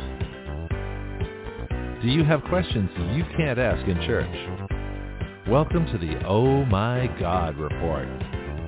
Wendy Arthur is more concerned with truth than propaganda, putting more value in scripture than religion, and more about you and your relationship with God than your membership in any church. This is Christianity with a kick. So that's a normal report that you will hear at the beginning of uh, a Wendy Arthur's report. And so it's fascinating having her on. I love our conversations, and I hope you do too. So if you want more, if you want to reach her, uh, and all the other folks that are in uh, our Oh My God group. It's Action Radio Oh My God group. I mean, that's exactly what it is, you know. So we, the, everything here, there's, there's, there's humor in pretty much everything uh, that we do. But even though we take things, you know, very seriously, um, so go to the Oh My God group, and uh, there you are. You know, and, and all our groups are, are they have participation. We we screen the folks going in you know, and only because I want to make sure that you're going to be interested, sincere, and you're not going to get us canceled. that's that's a big part of it too. Uh, I have folks showing up from strange countries that have no idea what, what the groups that are doing. I don't know how they got there, but uh, there's some there's some interesting stuff out there. All right, we're going to take a little break now and play a couple things for you, and be back with our remaining two hours. Uh, first hour, we're going to talk about Southwest. Southwest is, is rather interesting what they're doing. Uh, I have a, a report from Kyle Becker uh, talking about an airline uh, pilot for Southwest that thinks the big problem is the COVID jab, that they're requiring a jab of people you know, before they even work there. And it's it, especially for the younger folks, not only is it not needed, it's downright dangerous. Uh, and so why would you require a career-ending or a life-ending jab to get your dream career? You know, how much is that worth? And so those are the things we'll talk about. In the meantime, I did write a book on, on flight instruction for those of you that want to uh, get up there and, and fly. And hopefully I'm going to get a, a general aviation reform bill. Uh, and I'd love to make flying lessons tax deductible just to encourage more pilots because we need more pilots. And what better way to do that than to lower the cost of, of flight instruction? You know, more money to the instructors, you know, and uh, and lower the cost to the students. So it would be a great way to uh, to do things. Anyway, back in a couple of minutes. Greg Penglis here for my book, The Complete Guide to Flight Instruction. Everyone at some point in their life wants to learn how to fly. Few try. Even fewer go on to get a license. I believe a major reason for that is how we teach people how to fly. My book is designed to help you navigate the flight training system, but it's so much more than that. It really describes an entirely new way to teach flying. So if you've never tried a lesson or got discouraged in your training and quit for any reason, this book can help you. Don't be a rope pilot who just follows procedures. Be a thinking pilot who makes great decisions, who understands all the reasons why we do what we do. You can incorporate these principles into your own flight training at any time. The complete guide to flight instruction is featured on the Action Radio with Greg Penglis Facebook page and is available from Amazon.com.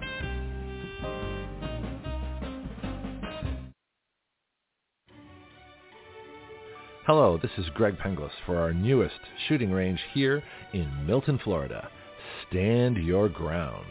My friend Jason Myers and crew are creating an incredible facility for our city. Stand Your Ground is located at 6632 Elva Street. The phone number is 850-789-1776. Their email is standyourground1776 at gmail.com. Here you'll find either in process or already going an indoor shooting range, axe throwing, archery, a rage room, self-defense classes, concealed carry weapons classes, security license training, paintball, a full-service gun store, and 24-7 online ordering. So come on down or contact them by phone, email, or website and learn how you can best stand your ground. This is Greg Penglis for Strike Force, your source for pure energy. Strike Force is a concentrated energy drink that turns a half liter of your favorite beverage into an energy drink. You make your energy drink yourself. Action Radio is an affiliate of Strikeforce, so our listeners get a 20% discount. All you do is add our code WYL to the discount code window at checkout. WYL comes from our website, Write Your Laws. So you can get your energy drink, a 20% discount, and help Action Radio change the relationship of we the people to our government. Not bad. Strikeforce is at strikeforceenergy.com. That's strikeforceenergy.com. Start your engines.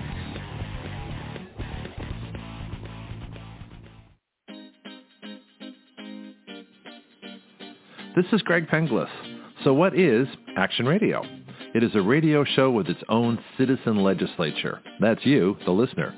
It is a fully interactive system of listeners, expert guests, social media, writing bills, legislator input, bill submission, lobbying, and citizen action. Action Radio is the future of talk radio using all the available technology in one completely integrated new system.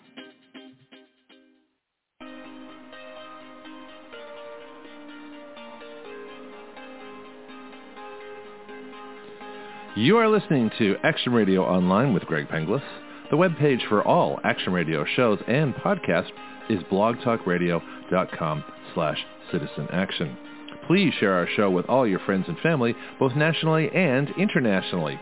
The guiding principle of Action Radio is this. We the people give our consent to be governed through writing the laws by which we are governed. You know, it's funny. Normally, I've been playing those two at the end of the show, but I thought, you know what? That's you know, oh, it's the end of the show. Time to go. Just, no, so I'm going to mix those around and uh, and do them at different times. This has been fun. It was great to get Bill back. It was great to have Wendy on, and uh, the rest of the show it's just us. And so, if you want to comment on live chat, uh, if you can, if you want to call on the Skype line, especially if you already have an account, call in today. If you don't have an account, and I can get you on uh, on, on a subsequent day. There's a lot of things going on, and so, first of all, the weather's warming up. That's the big news. You know, my my heaters that I have surrounding me, uh, I got one in the front, one in the back, and they're they're doing pretty well. But uh, they're I think they're off right now. So we'll see the current temperature. So we've been in this snap. I'm gonna I got to take a look at the National Weather Service and see if I can and trace this uh, storm back to its origin, you know, somewhere above the Arctic Circle. It's actually 46 degrees out there right now in, in Milton, Florida. And we're just down the road from Pensacola. Uh, New Orleans, 56. Pensacola, 52. Mobile 45, a little cold there. Atlanta's 32 degrees. It's still colder up there uh, in, in the north. But uh, uh, and then uh, we got Fort Walton Beach 50, um, Gulf Breeze 54. So there's your local weather report. I don't normally do weather, but uh, when the weather's a story like it is now, um, it's interesting. You get closer to the water and it gets warmer. So the Gulf Stream is is something that. Oh, there's my heater going on behind me. I don't know if you can hear it, um, but the Gulf Stream is literally a stream of air from the Gulf, and so that's here. So the same air that uh, warms up in the summertime and, and, and creates hurricanes, you know, in the early fall is when the worst of them are, uh, is that same Gulf Stream that flows from the Gulf uh, up the seaboard, you know, and over the Atlantic to England. And that's why England has warmer winters than, uh, you know, France, Germany, and other places because they don't get the Gulf Stream. So the Gulf Stream is a stream of warm air that flows from down here. Well, every once in a while, it, it doesn't it doesn't come over us like it should. And so the Gulf Stream is I don't know where it's. I'm gonna like I say I'll check a map out I'll have something probably for you tomorrow and describe what actually happened. Did the jet stream move? You know, I'm guessing the jet stream to move further north, uh, or actually probably move further south. And so the jet stream, which brings the Arctic air down, probably came low enough to get us here in Florida because it was 20 degrees, you know, just a couple of days ago. And that's very unusual. But it happens. I mean, every year it happens for, for a short period of time. We get this really cold weather, usually twice. So we'll have another one probably in January. Uh, but it'll be 70 degrees you know, in, in I think tomorrow, and then by uh, I think it's by Friday it's gonna be raining. so Friday and Saturday are rainy days. So uh, we're getting back to normal. So it's more like a springtime pattern. All right. So again, we have new listeners: uh, Namibia. Uh, we've got Zambia, we've got Cuba, we've got Thailand, we've Belarus, which just showed up for the first time. Uh, and I want to also acknowledge our listeners in the Bahamas, Jamaica, you know, and Haiti, uh, Puerto Rico, and the Caribbean. So we have a lot of folks there we haven't talked about. So Action Radio is worldwide. You know, you look at a map, we've got most of South America, all of North America, uh, Central America, not quite. You know, we still uh, we had a couple of countries. We've lost Guatemala and Honduras, uh, and we lost Nicaragua a while back. But we do have Panama, Costa Rica, uh, Belize, and Mexico. Europe, we've got almost all of uh, Western and Eastern Europe. Uh, we've got, except for Ukraine, strangely, isn't that funny? The one place that we're we're sending billions of dollars to doesn't, you know, uh, the, the, I guess either the signal's blocked. I don't know why they're not listening to us. We talk about Ukraine enough. You would think that somebody would be allowed to listen in Ukraine to our Ukraine broadcast, especially with Josie, you know, on Tuesdays. Um, then we've got uh, Russia, China, Vietnam. I'm just doing this from memory. Uh, Thailand, though, I mean Taiwan, uh, I think it's being blocked because Taiwan used to listen. You got six million people there. You don't think they want freedom? You know, that they wouldn't listen to a message of freedom from from uh, Action Radio. I find that very unusual. So China does listen, but Taiwan does Japan does, but it took a long time for Japan to come on board. Indonesia, the Philippines, Philippines have always listened. Uh, Australia, New Zealand, uh, a couple of Pacific islands, New Caledonia is on the map. Solomon Islands is on the map. I mean, how do these places find us? You know, but uh, South America, Chile, uh, Brazil, Argentina, you know, uh, Colombia, Ecuador, Peru, Venezuela listens. You know, and now and Cuba especially, and, and again, we want to uh, encourage all the Cuban folks to to listen, spread the word of freedom. Think about writing your own legislation, you know, in a future government to create the society that you want, to create the laws that you want to live by. And that's the whole purpose of Action Radio, is is to have regular people write the laws that, that we, the people, consent to be governed by. And the best of them will, will flow to the top, and then they'll go to government and will advocate, you know, for us, as opposed to having the special interests and the elites and the, the corporations and the, and the wacko groups and the billionaires, you know, creating the laws that they want to they, they want to use to control us. So this is a reversal of politics. It's a reversal uh, of politics as you know it. It's a reversal of everything that ever has been, except for that unique time at our founding where we actually had, uh, you know, a great amount of liberty and freedom. The difference between liberty and freedom, just to make that clear too, uh, freedom is what you experience individually. So if you are a free individual, you can pretty much do, you know, all kinds of really cool stuff, even though there's a responsibility uh, with it. With, but with uh, liberty, liberty is societal. So their their uh, liberty is not anarchy. Liberty does not mean you can do anything you want. Uh, freedom in its absolute state means you do, but freedom is irresponsible. You know, freedom impinges on the rights of others, and that's why liberty, as a society, you'd have to have certain laws that uh, protect your personal safety and your property and your rights. That's basically it. So the laws, the, the good laws, the laws that are just, the laws that, uh, you know, the just powers of government come from the consent of the governed. The laws that we consent to are the ones that protect our lives, our property, um, our, our border, you know, uh, and our rights. And that's basically it. Everything beyond that is what the government wants for them. And so liberty is the place between anarchy and, and tyranny where you have the least amount of laws that are necessary to maintain your liberty and no more laws. And so that's that's the the you know the, the the point of liberty. And so it's interesting to try and find that. Anyway, a couple other things go on the news. Um, Kevin McDeep State, as I'm calling him, that's Kevin McCarthy. I call him Kevin McDeep State. It's hard to try saying Mick Deep State. It's hard to do, right? Anyway, but that, but I think it's a great name for him. So Kevin McDeep State is in trouble, which is good because he is he's like the chameleon. I think I've heard him described. You know, he'll change color to whatever is, is popular at the time because he he like the rest of the deep state are only interested in power power, money, prestige, you know, perks, things like that. That's what they want. So the last person you want is Paul Ryan, you know, version two. You know, Paul Ryan was a disgusting speaker. He was a terrible person. He should have been speaker, but uh, he was, you know, the deep state put him in there to make sure that the uh, the Freedom Caucus and the other folks in the, in the Republican caucus that wanted to do things never got a chance to do them. And that's exactly what happened. So the, the 2016 to 18 Congress didn't work. Uh, I, I believe that uh, the Democrats stole the House in 2018 by overturning seven Republican seats in California and the Geldings letting them do it, which gave the House to the Democrats. And then you had all the impeachments and all the other problems. And then, of course, you had the uh, stolen election of 2020, you know, with COVID as the excuse for, you know, mail voter fraud and all the other frauds. And so that's where we are now. So the question is, will the Geldings, will the Gelding Old Party actually have a real speaker uh, that represents, uh, you know, we the people and our interests as opposed to representing the deep state? Well, not with Kevin Mick Deep State. If, you, if the Kevin McDeep state becomes the speaker, then there's no point in having a Republican Congress because nothing's going to happen. Another interesting thing we'll pro- probably talk about this Friday, John Lott. Uh, I saw him on One American News uh, talking about how the CDC, which I call the Center for Direct Control, the CDC, has taken out of their reports the fact that 3 million uh, uses of firearms per year save lives, at least 3 million.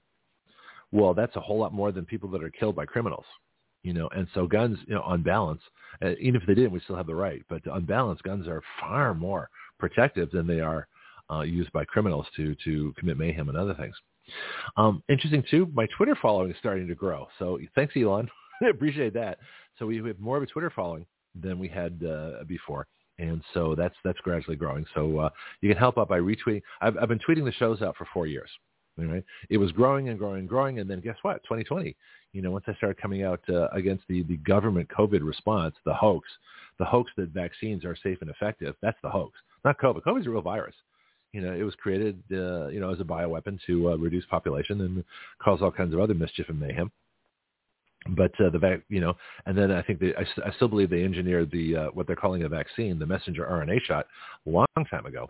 And so, uh, um, you know, this is all, as, as Judy Mikovits says, this is all planned out and they just uh, someone got the bright idea of, of actually matching, you know, the COVID controls uh, with a way to steal the election. And I don't know who's patting themselves on the back. It's probably Hillary, you know, or Obama or combination product, but that's what happened. All right, let me play just just for a little diversion here. Play a little. Um, I'll play a little Beethoven's Fifth just to kind of get us in the mood for for a different topic. So uh, yeah, that's my rant. you know, had enough rant. So let me get back to some. I have all these musical selections that are kind of fun. So I kind of like Beethoven. So let me give you a little bit of that. And here it is. Be right back in a minute.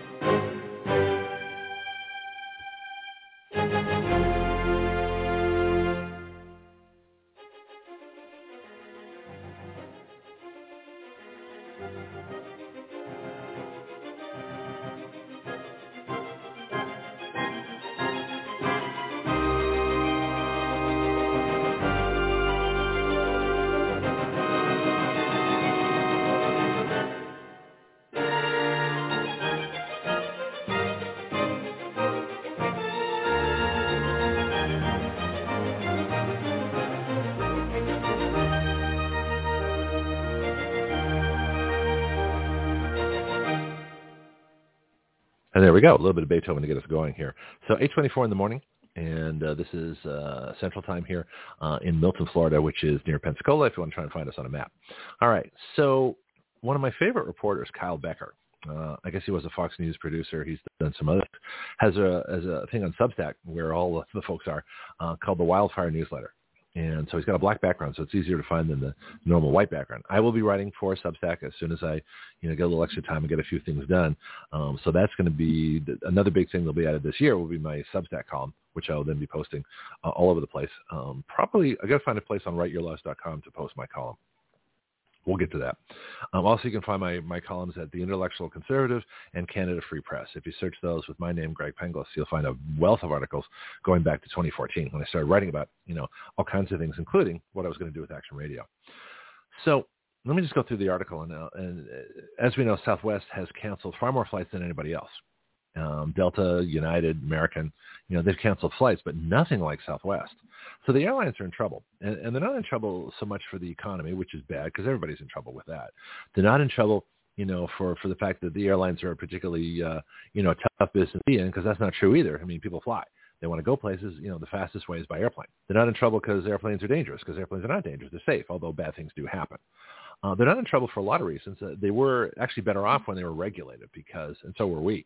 Uh, so airline regulation, you know, made them like a, like a public utility, and they serviced a bunch of different airports. And even if they lost money, there were, or they were like subsidies and things. And I've forgotten how it worked uh, with regulation, but uh, the airlines did fine.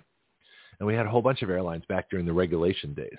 You know, you had Braniff, TWA, Pan Am, American, United, you know, Delta, and, and you had uh, National, you had Western, you had Eastern, all these different airlines under under uh, regulation. And then when they had deregulation, they all, you know, went bankrupt and a bunch of other, other airlines came up. People's Express, New York Air, um, different things, Piedmont, you know, some of the other ones. Uh, and now we have uh, the newer competitors, Spirit, Frontier, things like that. So the airline business is always changing. But in deregulation, the problem is that they work much more on the hub and spoke system. Uh, they're either a bargain airline, you know, where you have, they charge you for, for, you know, per nut in your bag of peanuts, um, or uh, they're, they're a more traditional airline you know, where you have uh, reservations and seats and uh, you can actually bring on a carry-on bag and, and check luggage and things like that. So the airline business has changed a whole lot. I mean, as far as the, the, the customer, the passenger goes, it's it's open to so many more people. But you know, I remember the days in the '60s where it was a lot more expensive to fly, but the people that did fly, you know, didn't attack you in the aisles. so it was it was a very different experience between then and now. Uh, in fact, the the, the the the cockpits weren't locked. You know, you didn't have the hijackings. Uh, you know, it was just and but especially you didn't have the, the unruly passengers. You know, they're like bar brawls in airlines now. Uh, there's a report I found where one person was actually injured. I forgot where it was in the world. It's on my international news page. So we have the Action Radio International News Group, and there it was. There it was. A, a passenger was attacked. Uh, I mean, passengers attacked the flight crew, and they ended up uh, injured. I think someone had to have some hospital treatment. All right. So back to the article here. So this is the Wildfire Newsletter, Kyle Becker, and that's K-Y-L-E-B-E-C-K-E-R, Kyle Becker. And he says the, the, the title of the article, Southwest Pilot uh, gives best explanation for airline meltdown that's caused it to cancel thousands of flights. So this is what's the real problem. Uh, and I'll give you, I've already mentioned in the title, it's the COVID shots. Okay, so the COVID shots are screwing up Southwest, uh, not because you know because they're mandating them still. Well, why would you mandate something, you know, that's that's, that's uh, very likely a career ender and very possibly a life ender? You know, there's a lot of airline pilots that are dead because they got COVID shots, even though they were mandated. So they love their career, they love what they're doing, and they have to make this horrible choice between sacrificing, you know, their health and some, in some cases their life, you know, to keep doing what they want to do. Well, that's not a choice anybody should have to make. You shouldn't have to give your life to do your career, or have potentially lose your life just to do your career. You want to talk about safety? What, the greatest danger to airline safety is the COVID shot and it's and it was mandated, and it's not mandated now. Uh, you know, but uh, first of all, anything that has to be mandated, you got to watch. You know, it's like the draft. Vietnam, you know, there was a draft. Well, why was there a draft? Well, because people didn't want to go because it was it was a war that didn't need to be fought. I mean, honor the people, honor the people that went, but and, and they're asked to do some pretty horrible things. But that war never, they should have never been in that position. You know, I'm digressing again. We never should have had soldiers fighting in Iraq or Afghanistan either you know, the greatest uh, danger and the greatest injury uh, was these IEDs, you know, improvised explosive devices. Well, uh, you can have all the skill and training in the world and have a random, you know, uh, bomb blow up your Humvee. Well, there's no skill in that. This is it's completely random. So we lost, you know, 90% of the casualties I think were from these explosive devices. So what are we doing in a country where we're losing 90% of our soldiers to some random event of people being in the wrong place at the wrong time driving over a bomb? That makes no sense. That's that's the policy. we're trying to change Afghanistan and we're losing our soldiers to bombs. That's crazy. Speaking of crazy, let's go back to Southwest. So it says here the Southwest Airlines flight outage has many wondering if there are deeper systematic issues that have affected the airline. Yeah, I'm wondering that too. So what is it now? Southwest. Who was the guy that did Fred? What's his name? Remember the remember the the original CEO Fred, uh, Fred Fred something, Fred Smith. Fred Smith, does that come to mind? Anyway, the guy that used to uh, you know leap over baggage carts. you know, the guy that started Southwest um, because he wrote a college paper um, on no, it's FedEx. I'm thinking I'm thinking of the FedEx guy. That's somebody different. All right. So Southwest has always been a bargain airline. You know, they don't have reservations. You come in, like cattle. You know, you moo down the jet line. As you go down the jet line, then you find your seat, right? That's Southwest. That's the only thing I didn't like about them. I don't understand why they didn't have a reserved seat system, uh, but they didn't. So of course, the first people would come in, stick in the front of the airplane, and you have to wait till they get their all the bags settled before you go to you know the other seats in the back of the airplane. Crazy system. Anyway, but that's that's what people do, and it's worked, and they're they're bargains, and they go to a lot of good places. All right. So Kyle says thousands of passengers are scrambling to rearrange their travel plans this holiday uh, season after Southwest Airlines canceled thousands of flights. Southwest Airlines made the recent announcement to customers that alternate flight may not be available, alternate flights may not be available to them until after New Year's Eve. So whether you like it or not, you're staying with your in-laws. Sorry. All right. So we have, a, um, a thing here report. I guess this is a tweet. Laura Acevedo. Oh, 10 News Acevedo. So she's a reporter who says Southwest hashtag Southwest, and then the headline nightmare. All flights leaving San Diego tonight are canceled. Announcement just now over the intercom says the airline is, quote, frozen and not able to assist with rebooking. People are told to find their bags in you know, in these piles. Several are in tears. And there's a picture of all this, this pile of luggage. Gee, Southwest, was it really so important to give people a jab that they don't need and can kill them? That was stupid. To, to I mean, the, see, the airline should have fought this policy. They should have knuckled under the mandate originally. I mean, I remember one week British Airlines lost like four, British Airways lost four pilots in one week for the jab. I don't talk about that that way, but that's what that's what the reports are saying. Article says while the chaos is being attributed to the fallout from a powerful winter storm, the flight cancellations have impacted customers around the nation, including in southern states that have been largely unaffected by winter storms. Yeah, we don't have the storm down here. There's no storms here, uh, but it was bitterly cold. But airlines can fly in the cold. It's a lot colder at 30,000 feet than it is down here, even in a cold snap. You know, 30,000 feet is about what 80 below, 100 below zero, or more, 120 below. So the airline, you know, airplanes are built for cold. They're built for heat and they're built for cold. Oh, they do better in cold, actually. That's why they fly way up high.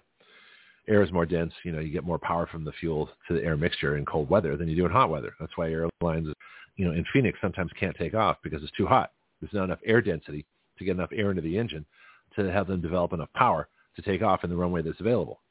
So it's a good thing they don't fly. Oh, gee, it's an inconvenience. Well, it's more inconvenient to run off the end of the runway, you know, because your wings don't have any lift. That's a lot more inconvenient, trust me. Anyway, the article says there were more than 2,800 flights canceled as of Tuesday morning, but the great majority of them, two, uh, 200, uh, 2,526 out of 2,800 flights, were for Southwest Airlines. Let me say that again. 2,800 flights canceled on Tuesday morning. 2,526 of them, in other words, almost all of them, were for Southwest Airlines. And that's according to the flight tracking website FlightAware, F-L-I-G-H-T-A-W-A-R-E.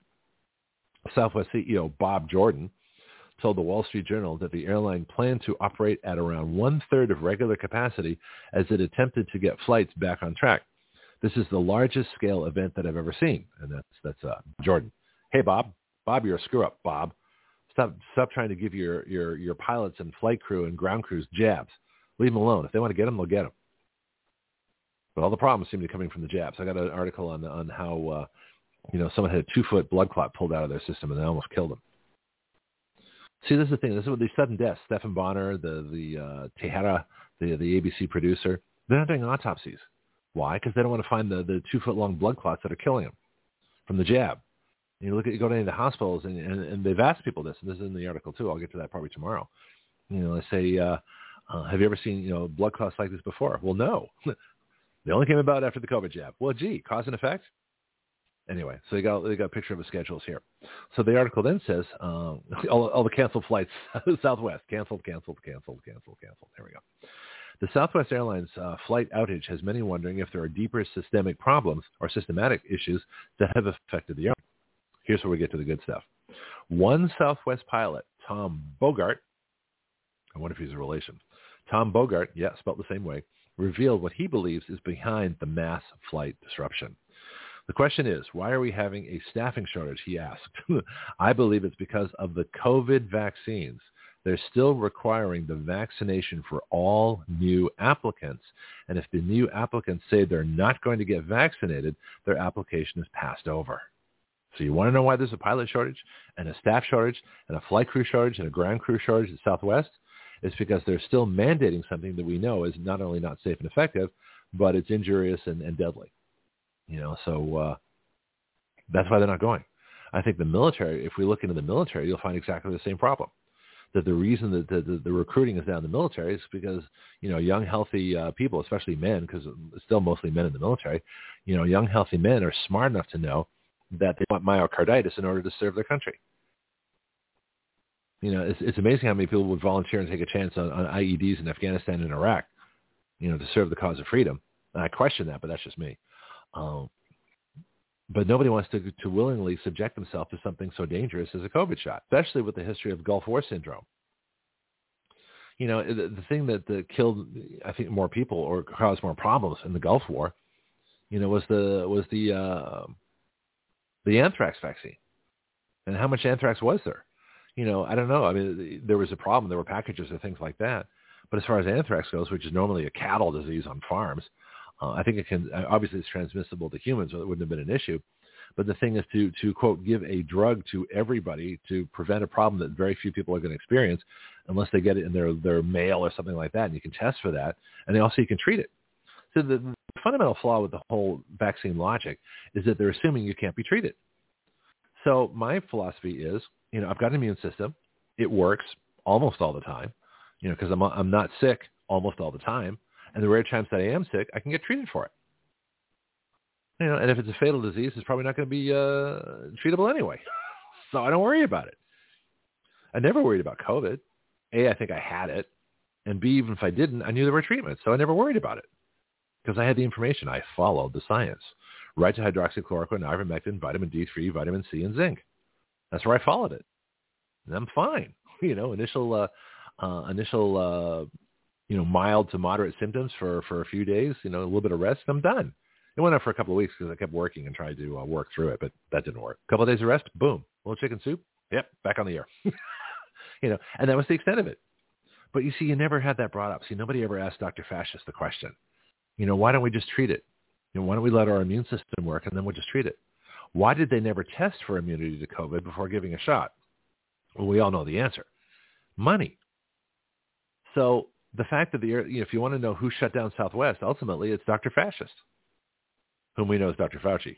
You know, I call him Dr. Fascist. Genocidal, psychopathic, avaricious, narcissistic, pathologically lying vaccine drug pusher. That's who Dr. Fascist is. So if you want to know why you can't get home for Christmas, it's because Dr. Fascist and the Brandon insurrection, the illegal administration in the White House, you know, made Southwest uh, think that they had to jab people for something that was not safe, was not effective, is causing injuries and deaths. Now, do you really want to fly on an airline where, where all the pilots have, have got the COVID jab, especially with the reduced oxygen? Those cabins are pressurized to 8,000 feet with a respiratory disease that affects your oxygen? You know, why would you want to go with a pilot that has a, that's like, you know, that's like uh, pilots who smoked. Same problem, reduce their oxygen capacity. You notice the airlines get rid of smoking. Wasn't that a good thing? Well, same thing here. So why would you, why would you want to fly on an airline where you know the pilot's been jabbed, you know, where you know that that could be uh, injurious and, and, and kill people, when you know that there's a reduced oxygen uh, supply at eight at uh, what they call the cabin pressure altitude. You all think it's sea level. It's not. Those cabins are at 8,000 feet. You're at 3,000 feet above Denver. So if you ever had trouble breathing in Denver when you first got there, because you're used to being in Houston at sea level, you get to Denver and all of a sudden you're over 5,000 feet, mile high city. Well, the air's thinner up there.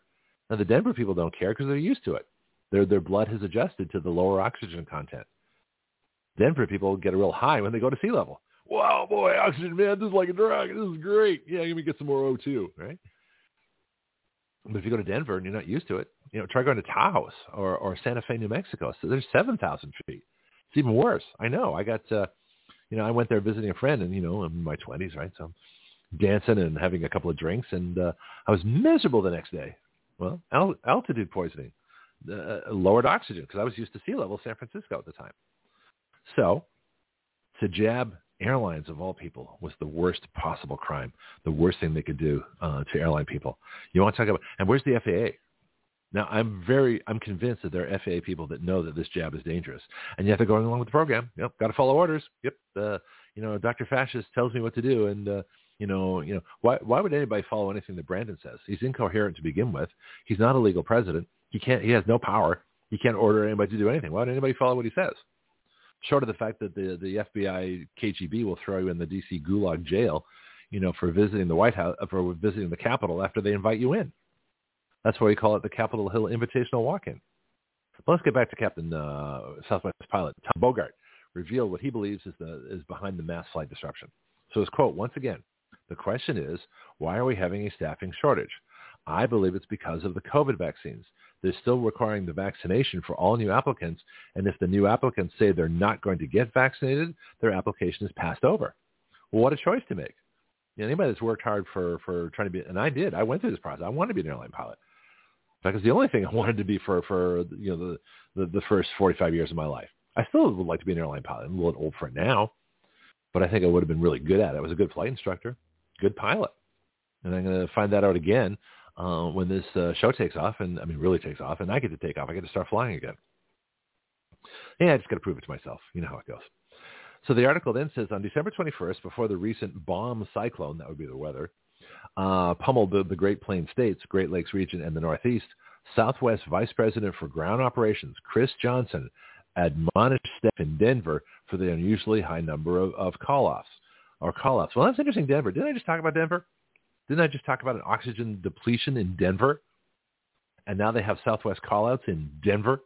I didn't plan that, by the way. Like I say, a lot of times I, I like to read the articles on the air just so I can be spontaneous with them. Yep, here we go. December 21st, 2022, Denver, D-E-N, ramp agents from Chris Johnson. We, rec- we have recent, uh, we've received an unusually high number of absence sick calls da, da, da, this afternoon uh, from our DEN, that would be Denver.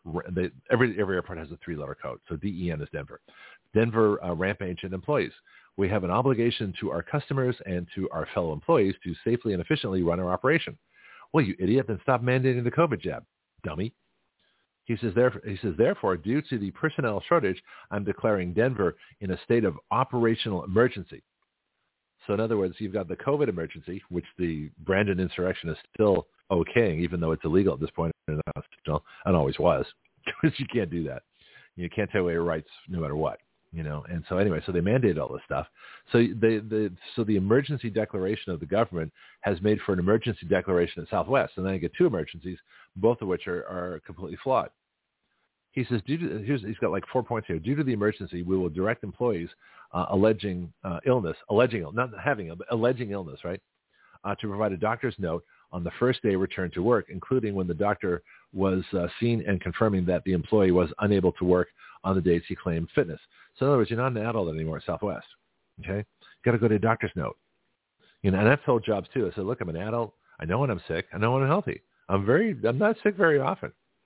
You know, and said if I am sick, I'm too sick to go to a. I'm sick enough that I don't want to go outside and go to a doctor and risk driving and get a bunch of other people sick. You know, give me some chicken soups and bed rests, and uh, you know, if it's a real problem, I'll call a hospital. you know, but uh, short of that, I'll take care of it. But uh, they they want a doctor's note, all right? Anyway, and who the doctors work for? this is interesting. So you get a doctor's note, right? These are the same doctors that are jabbing people, that are putting people on remdesivir and ventilators, the remdesivir ventilator death march, so they can get their hundred thirty thousand dollars you know, from the uh, from the Medicaid, the Medicare folks, uh, you know, sponsored by the uh, the government that's making a fortune off the COVID jabs through royalties, license fees, and, and things that are making Dr. Fascist rich. so where do you go? You can't go to the hospital. You know, if you have a problem, you can't go to the doctor. What if the doctor says, "Yeah, you got COVID"? Yeah, better go to the hospital and get uh, get some remdesivir and get on that ventilator. Yeah, yeah, we need our money. so you can't do that either. So Southwest employees are in the the, the incredibly uh, you know precarious position of having to decide between the career they love, you know, uh, the jab that could kill them, the doctor that might recommend might say they have COVID and send them to a hospital, and the hospital that might uh, not treat them, even if they, especially if they do have COVID, until they're so sick they need uh, uh, a ventilator, and the ventilator generally kills them anyway. This is a strange world we live in, folks. Anyway, uh, next point. Due to an emergency, the company will deny requests for reported personal absence. That's RPA. Agents will be directed to uh, work their regular shift. Failure to comply, this is even if you're sick, right? Failure to comply will be considered insubordination and will result in termination. So if you're sick, you're insubordinate, they're going to dump your ass. Then the other point, same things here.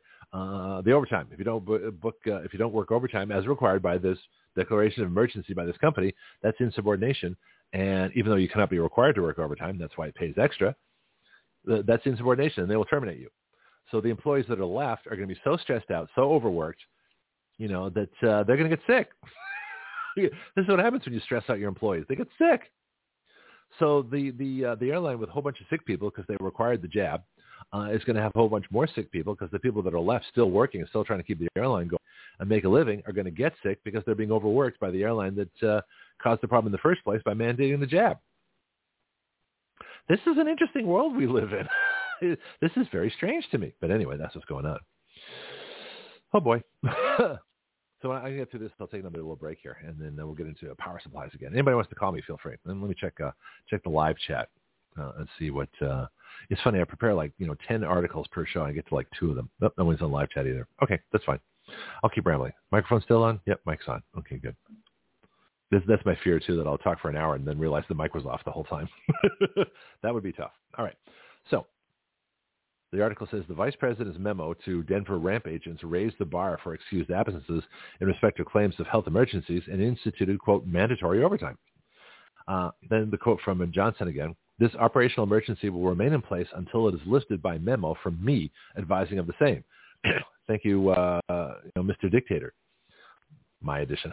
then he says, this is not the type of communication I or any leader want to issue. Fearless leader. He calls himself leader now, right? That's interesting. All right. He says, but it is necessary to get the agents back on track in order to serve our customers. Well, if you really want to serve your customers, you stupid moron, you wouldn't have required the jab in the first place, requiring your airline pilots to take a dangerous jab in an oxygen-deprived environment where they're going to get two-foot-long blood clots and die while they're trying to fly your airplanes. Stupid moron. What kind of an idiot is this? Why don't we... Uh, corporate America. Yes, for just following orders. Yeah, look, you're following orders right in the ground.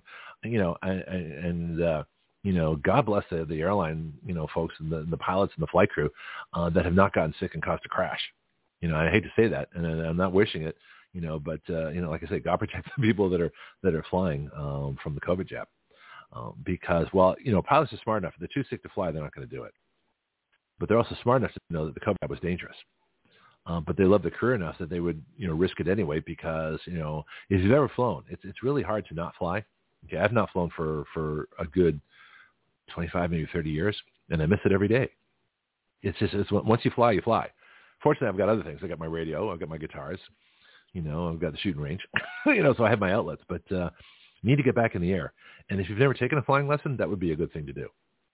So if you understand the attra- if you want to understand the attraction to flying or sailing or, or any adventure or drag racing or any of that kind of stuff, you got to do it. You know, you can watch life or you can live life. Those are your choices. Watch it or live it. I prefer to live it. You know, and that's the difference. You know, so so when I uh, when my time is done, I'll be able to look back and go, yep. At least I want to be able to look back and go, yep, did everything. Still haven't done the jet thing yet. Still got to loop and roll jets all over the sky, but uh, that'll be a major that'll be a major accomplishment on the bucket list. So what's your bucket list? That may be a good thing to talk about one day. Know, we'll get to people calling and find out what's on their bucket lists. Back to Southwest. Uh, the article says furious and weary travelers unloaded on Twitter, flooding Southwest with reports of the headaches they've, they've encountered and continue to face. Los Angeles Times reported passengers described waiting on long lines that extended outside of airport terminals, missing luggage that in some cases traveled onward despite the canceled flights or piled up on un- uh, unclaimed for days.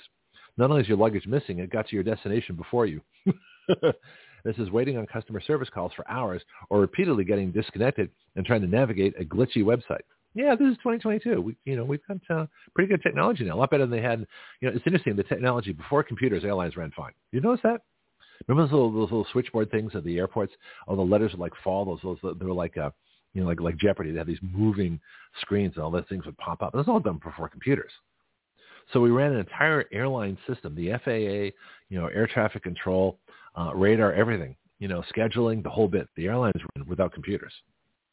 So you think in the computer age they would run better, not worse. Well, was before COVID. Huh. Anyway, there's more of the article, and it's, it's basically the same thing. Besides, I've had enough. You get the you get you get the gist of this. I want to talk about power plants again because that's another problem. We'll get to that in a little bit. Let me play some fun stuff here. I got some commercials. Uh, then I got, let me see, where's, where's, I haven't played the Chaz for a while, the, the Capitol Hill Autonomous Zone. Some of my funnier pieces. I'll play a couple of those. Then I'll throw in some commercials after them. Uh, and then away we go. So where's Chaz? Chaz, Chaz, Chaz. Don't mind me. I'm scrolling through my stuff here takes a minute to find it. My alphabet's, you know, you'd think I'd know the alphabet better by now. Let me play this for this for you. It's kind of fun. Uh, so Chaz was this autonomous zone in Seattle. I think it's still there, but they basically took it over. The the the, the Marxists, the anarchists, Black Lives Matter, Antifa crowd took over this whole section of Seattle and made it an autonomous zone. No police, no laws, no rules, no nothing. Basically, Lord of the Flies jungle warfare. it was it, and the police didn't, didn't go there, and nobody went there, and uh, and they thought this was paradise on earth. Yeah, right. So I had to make fun of it, and so I did. Let's play this right now. Ah, Seattle, time to visit again, or for the first time. No matter how many times, you'll never forget this visit to Seattle. Watching the sun set on the west coast, the guitarists on the street corners, people walking, hanging around the many cafes and art enclaves, just taking it all in. From Pike Place Market to the first Starbucks, to the whales in Puget Sound, and views of Mount Rainier, there is nothing like Seattle. And now you can watch the sunsets glistening off the broken glass in the streets, various styles of bottles used for Molotov cocktails, fashion statements made with creative body armor, the use of improvised weapons, the never-ending art forms painted on every building, particularly the man parts, and the beautiful sound of voices in unison, expressing their fondest wishes and desires for your life and property. So how can you visit this enchanted Never Never land of the Northwest during their Summer of Love? Snowflake Tours has teamed up with the Seattle Board of Economic Development, Tourism, and Riot Promotion to extend the warmest of welcomes to our latest attraction, the Capitol Hill Autonomous Zone, affectionately known as Chaz. Soon to be called CHOP, but we like Chaz better. If you think Disneyland is a good time, it's nothing compared to Chaz. Chaz being an autonomous nation within the United States, protected by the Seattle mayor and city council, you can't just walk in like illegal aliens at our southern border. This is because there is a wall and guards openly carrying firearms in order to maintain the security of this new fledgling nation. So there is a procedure to gain access. Snowflake Tours has made this an escorted tour for your safety, and so you'll be surrounded by people who look like you white people will have an Antifa tour guide direct from their mommy's basement. But don't worry, they can protect you because they are fully indoctrinated and trained with the latest techniques of mayhem and street combat. Black people will be escorted by a member of Black Lives Matter, fresh from riots across the country and funded by Amazon and other mega corporations. With their training and experience, you couldn't be in better hands. And of course, they speak black. Take in the wonders of Chaz while you are there. You can warm yourself by the burning book piles, Feel the camaraderie as you are swept up in a march or rally, get a brief audience with our warlord, but not for too long, and be sure to make an offering. A blank check, signed, is preferred. Don't worry about the police, there aren't any, which is fine because there aren't any laws either. Businesses and attractions may not be there when you get there, depending on the needs of the people. The unique feature of this tour is that rather than enjoy the things that are already there, on this tour it's what you bring to the table that counts. Money, supplies, there is a whole provision list of things like food, water, batteries, jewelry, and other commodities of exchange to choose from in donation to keep Chaz a people's paradise. On this vacation, you show up with full suitcases and leave with empty ones. That's what makes this tour so special. Chaz, a new nation, a new concept, coming to a liberal city near you. You know, I made a bunch of these during the uh, the COVID lockdowns, and uh, especially when uh, you know Governor DeSantis, everybody loves, right? Well, he was he was a dictator for a while there too in the beginning, you know, with his uh, Safer at Home program and uh, closing the beaches and the parks and some of the other stupid things he did before he realized that it was a huge mistake. Um, but uh, you know, there's something that happened in that time that I got really pissed off. really pissed off. I kept broadcasting. I, kept, I saying this is all nonsense. That the government response is crazy, and that you can't take your rights away. The Constitution doesn't have an on and off switch, as Bianchi would say. You know that uh, the time you need, and what I said was the time you need your Constitution the most is when they're trying to say it's not in effect. You know, that's when you need it. You don't need it when things are good. You need it when things are bad. That's when you need the Constitution. Uh, and so uh, there was a very creative time for me to come up with all these different things that are, you know, the New Normal Church and Grocery Store, the, the January White Sale, you know, some of the other things that I play on the show here. Uh, and I've I've tried to do other ones. It's just not, you know, I don't have that inspiration of of of the uh, the lockdown you know, causing me to get sarcastic. so uh, we'll see what kind of opposition I can find. Anyway, a couple more uh, things to play for you here, and uh, then we'll be back, and we're going to talk power, uh, power in the second hour, third hour actually, and that's all we've got to have time for uh, today. Anything else? You know, if you have topics to suggest to me, you know, go on live chat. Say, hey, Greg, why don't you talk about this? You know, um, the big things, of course, are legislation, and uh, I'll, I'll, do a little legislation refresher uh, when I get back. Do you know your way around healthcare, insurance, pharmacies, surgery, alternative treatments and choices? I don't. Which is why I'm so glad I met Priscilla Romans, had her on Action Radio, and learned about health patient advocacy. She is the founder of Graith Care. And now as an affiliate of Graith Care, we are proud to offer through our discount code, WYL, which stands for Write Your Laws, a 10% discount. Graith Care saves you both time and money. They provide medical advocacy, consultation, advice, and recommendations nationwide. Their website is graithcare.com. That's G-R-A-I-T-H care.com. You can email them at graithcare.adm at gmail.com or call them at 469-864-7149. That's 469-864-7149. Graith care, better health through better knowledge and advocacy.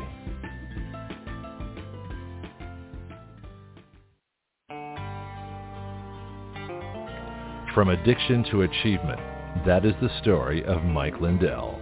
It started with My Pillow and now goes to My Coffee. Action Radio is proud to be an affiliate of My Pillow. Our discount code is the same for all our product affiliates WYL, which stands for Write Your Laws. My Pillow pillows are guaranteed the most comfortable pillow you'll ever own. Action Radio is guaranteed to be the most controversial show you will ever hear. Check out their products with our discount code at mypillow.com slash WYL. That's mypillow.com slash WYL or order now by calling 1-800-544-8939. That's 1-800-544-8939. Sleep well so you can wake up and hear Action Radio live.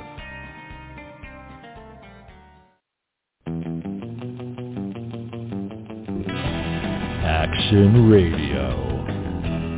Part of the ADHD Radio Network.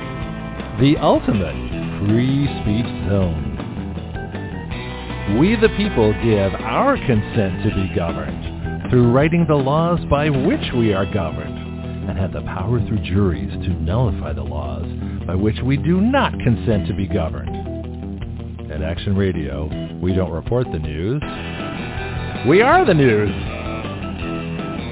Every other show reports what has happened. We talk about what can happen. from the questions no one has thought to ask, to the answers no one has thought to consider, to the actions no one has dared to take. That is Action Radio.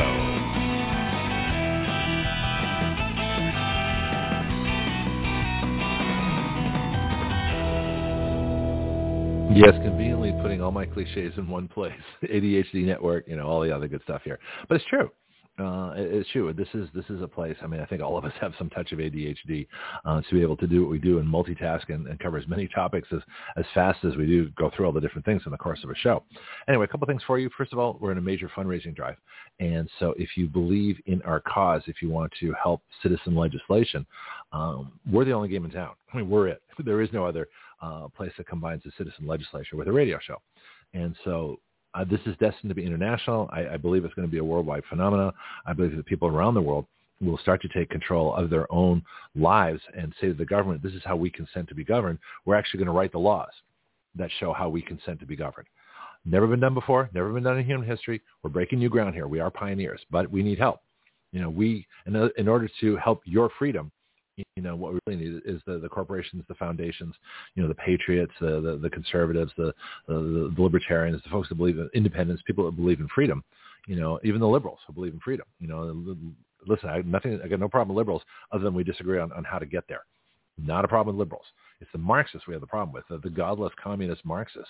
Those are the people that want to control everything and want to kill you if you don't believe what they believe.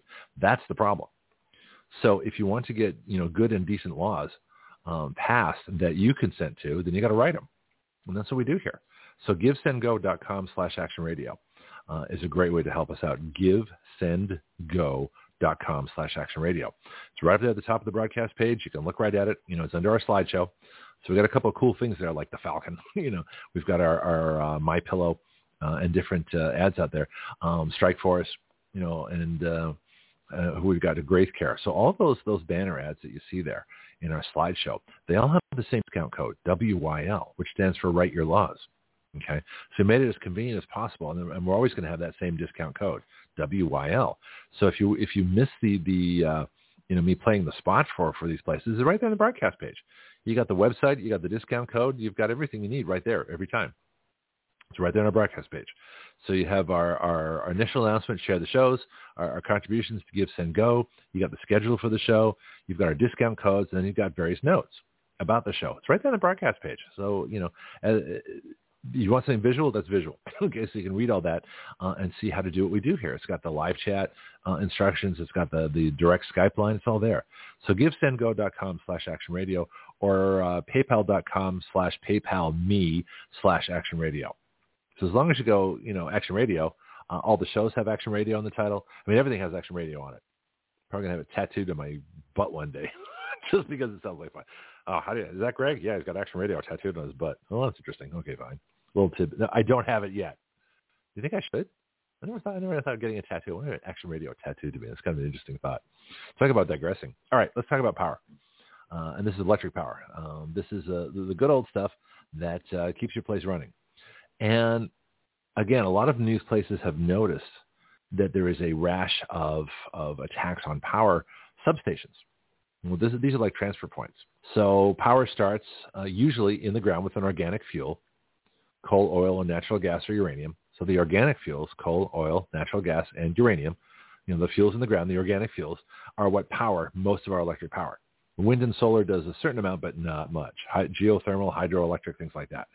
Depends on where you are. If you're at the base of Niagara Falls, it's a huge hydroelectric plant because there's a lot of water going by there. So it makes sense to build a hydroelectric plant where there's a lot of water. That's what hydro is, right? Hydrogen. Okay. Um, but uh, for most of the country and most of the world, you know, it's the organic fuels. And I, I don't say fossil fuels. You'll notice that. I don't say that term anymore. In fact, I'm, I, I probably will never use it. I'll try not to use it again.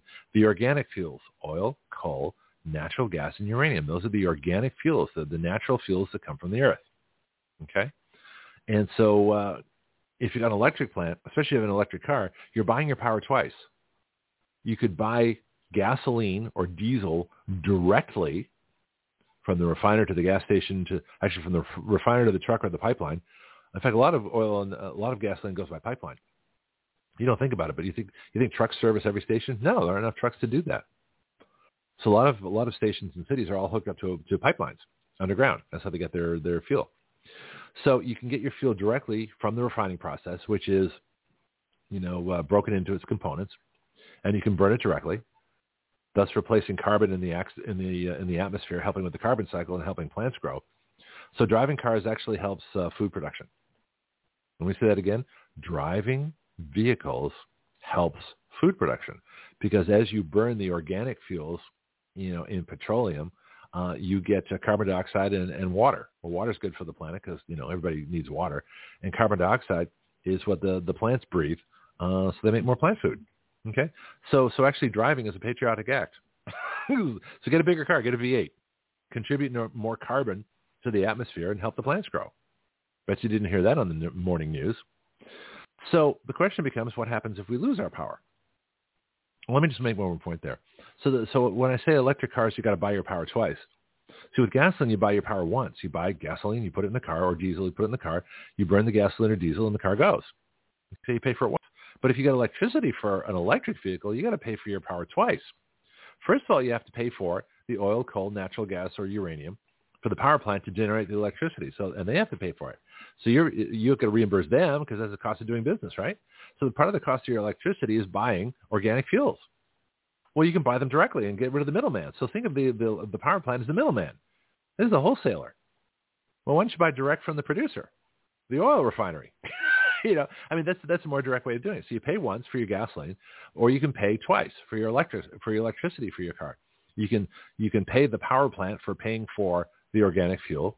Then they generate the electricity. Then they lose part of it in the transmission lines, and then they pump it into your car. You know, the electricity goes in, and uh, you've paid for your for the power twice when you could have paid for it once if you ran it on gasoline. I don't know if anybody ever talks about this. I do. So I found this website, Tech Evaluate. And this is what happens if the American power grid goes down. Because Bianchi was questioning me today and and, and his point was that it's not that big a deal, that, uh, uh, you know, the power grid's fine and uh, people will find a way around it you know, and it's a it's individual, and you know, one power plant goes down, doesn't, you know, the the whole system's not going to collapse.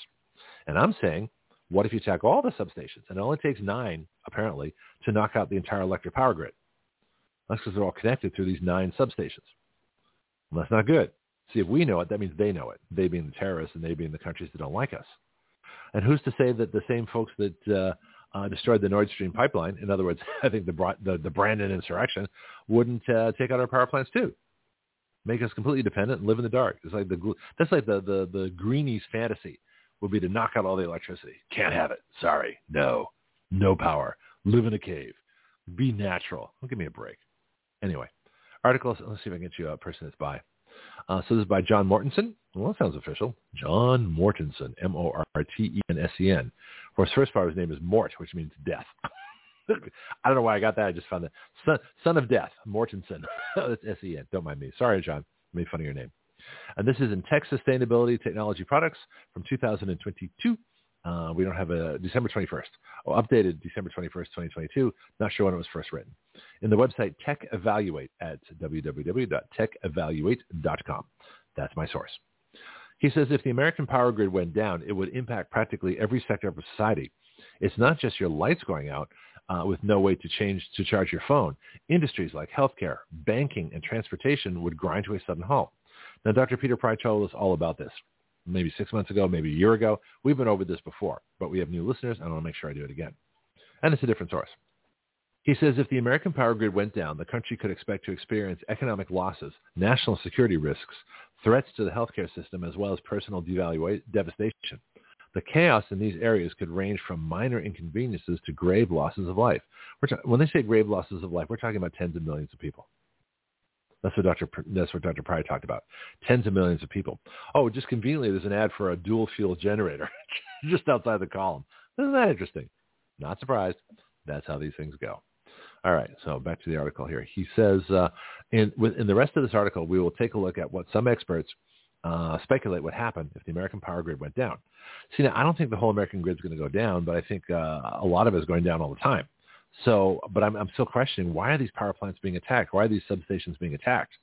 And why why aren't they putting up the? Yeah, it wouldn't cost that much to uh, make bigger fences, you know, exterior fences, you know, guard security gates, you know, key lock gates, something like that. I don't know how they do it, but uh, there's got to be a better way to protect our power grid. Faraday cages, things like that from EMP. It's not that tough to do. You know, we could have protected our entire electric grid for what, like a quarter of what we spend on the Ukraine so far you know, to try and keep the war going. That's how we spend money in Ukraine, by the way. We don't spend U- money on Ukraine to defend Ukraine. We spend money in Ukraine to keep the war going. Because without our money to keep the war going, they would have negotiated for peace before Russia ever invaded, knowing that they can't win the war. They still know they can't win the war, but that's not the point. The point of this war is to spend money, to spend taxpayer dollars in Ukraine, and then funnel it back to the uh, the, the Democrat Republican uh, deep state. That's why we're doing it. So we, we fund the military-industrial complex, we fund the banks, we fund the government debt, and we fund uh, Zelensky and the other corrupt people in Ukraine, uh, and we fund the war to keep it going. See, if you cut off the funding, there would be no war. Because it wouldn't be. Ukraine can't do this on their own. What, against Russia? What, are you crazy? Of course not. Back to the article. Potential outcomes if the American power grid comes down. This is weather from unprecedented cold fronts to heat waves affects the United States power grid. Experts have speculated on a wide range of potential outcomes if the U.S. power grid suffered a cyber attack or an EMP, which is an electromagnetic pulse, and went down. From economic losses to threats to the healthcare system, practically every part of modern life would be touched by even a short-lived power grid failure. Some speculate nationwide blackouts for periods lasting months to years. Months? You want to live without power for months to years? I have trouble living without power for an hour. So much of what I do is based on power. You know, everything. This show runs on electricity. Eh, my car doesn't. you know, that runs on gasoline, uh, but everything else runs on electricity which is why I like to have power diversity. You like that term? Power diversity. That's when you have that's when you have a gas stove, a gasoline or diesel powered vehicle, uh, and electricity in your house. That's power diversity. So draw your power from many sources. And those are my favorites. I don't I have electric stove, but I'd rather have natural gas. Natural gas for the stove and the water heater, gasoline or diesel for the the vehicle, and electricity for for everything else in the house. That'd be a good diversity of power. Anyway, this is the first one, economic loss. This first category here. There would be serious economic consequences if the American power grid went down. Even if only a portion of the country lost power, the amount of money lost would be staggering. In 2015, the University of Cambridge, that would be England, the University of Cambridge put out a risk report exploring what might happen if part of the United States power grid went down. So much for my masterpiece theater accent. For their analysis, they proposed that 15 U.S. states lost power this area of the country was estimated to contain approximately 93 million people. That's about a third of the, of the U.S. population, us being about 330 million at this point, so it's almost 100 million. When the study examined the potential economic loss, it found that this number could be anywhere between 243 billion to 1 trillion. Well, hell, Congress just spent that. so that's that's not a big deal. Congress is, you know, creating the next wave of inflation. That's why they did it. Anyway, it says in addition to the losses due to the power grid structural damage, loss of operations, and loss of energy sales, the, in, the insurance industry would also be ha- held to pay out substantial sums. The same report estimated that insurance companies would be paying claims that amounted to 21.4 billion to 71.1 billion dollars. Still not a lot of money compared to how much Congress wastes. I'm kind of surprised at that. Anyway, national security risk. Next category. In addition to economic losses, a failed power grid would put America's national security at risk. what, any more than General Milley when he talked to his Chinese counterpart? I don't think so. This article, I think, is dated, but it's interesting. Back to the article. According to the U.S. Department of Homeland Security, even a short-lived attack on the power grid could cause substantial interruptions for security systems and important lines of communication. What, we just have 5 million illegal aliens in the country now? I just thought I'd drop that in. Article says the chaos that most likely would erupt in our country weakens it from a national security standpoint as well. Refineries and chemical plants are a few sites that have the greatest potential to cause damage if the power grid goes down. Huh, that's interesting. Also, sewer systems, traffic lights, and public transportation would suddenly stop working. This lack of basic services could lead to all kinds of disorder in the streets, given the, the uh, government, uh, giving the government an, ex- an excessive uh, of excessive problems to solve. Oh, they just clamp down with martial law. That's what they do. I mean, they've got what half a million guns, you know, a quarter of a million armed uh, bureaucrats, and billions of rounds of ammunition. They're all set. They're ready for this. Anyway, says this kind of domestic disruption can leave the country more at risk from the outside threat, from outside threats and attacks. No, I think more threat from the government. Government may do this just to have their uh, their civil war that they've been trying to uh, instigate for years now. The article says trying to solve the problems occurring at these sites will, without properly communicating and operating uh, machinery could cause serious threats to the surrounding environment and plants themselves. Then they got the healthcare system. Okay, this is where I'm curious, right? Because all your hospitals run on electricity, but they've got backup generators. Well, how long do those work? Well, I guess as long as the battery lasts. Well, then what do you do? Let's see what it says. Healthcare system. Lights, uh, it says another painful reality of a failed power grid is its impact on healthcare. For patients in a hospital relying on machines to stay alive, their lives are immediately at risk if the grid goes down. Yeah, all you folks on ventilators and uh, heart machines and things like that. Glad it didn't happen when I was in surgery. I'll tell you that. He says, while generators hopefully protect hospitals, uh, Venezuela found out the hard way in 2019 that they don't always get the job done. The generators were able to power emergency machines on some floors, but the elevators weren't working meaning patients had extreme difficulty getting to the life-saving machines with power. I didn't think of that. Healthcare facilities rely on electricity for operations including lighting, security systems, fire alarms, egress systems, that's exit, HVAC, that's heating, ventilation, and air conditioning, air conditioning, heating, and environmental controls. Patients also require food, water, and transportation, which require an electrical supply. The, there are many electronic devices, including heart monitors to record health records, well, X-ray machines too, right?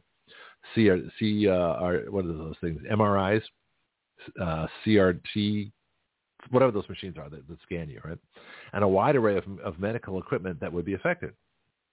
Then we have the picture of the generator. uh, and it says, in addition to impacts that uh, the power outage would have on society as a whole, it would also impact each individual person or family uh, suddenly living without power. Lights would be out everywhere, as well as would elevators, refrigerators, freezers, or any other electrically powered parts or uh, of uh, your building or home.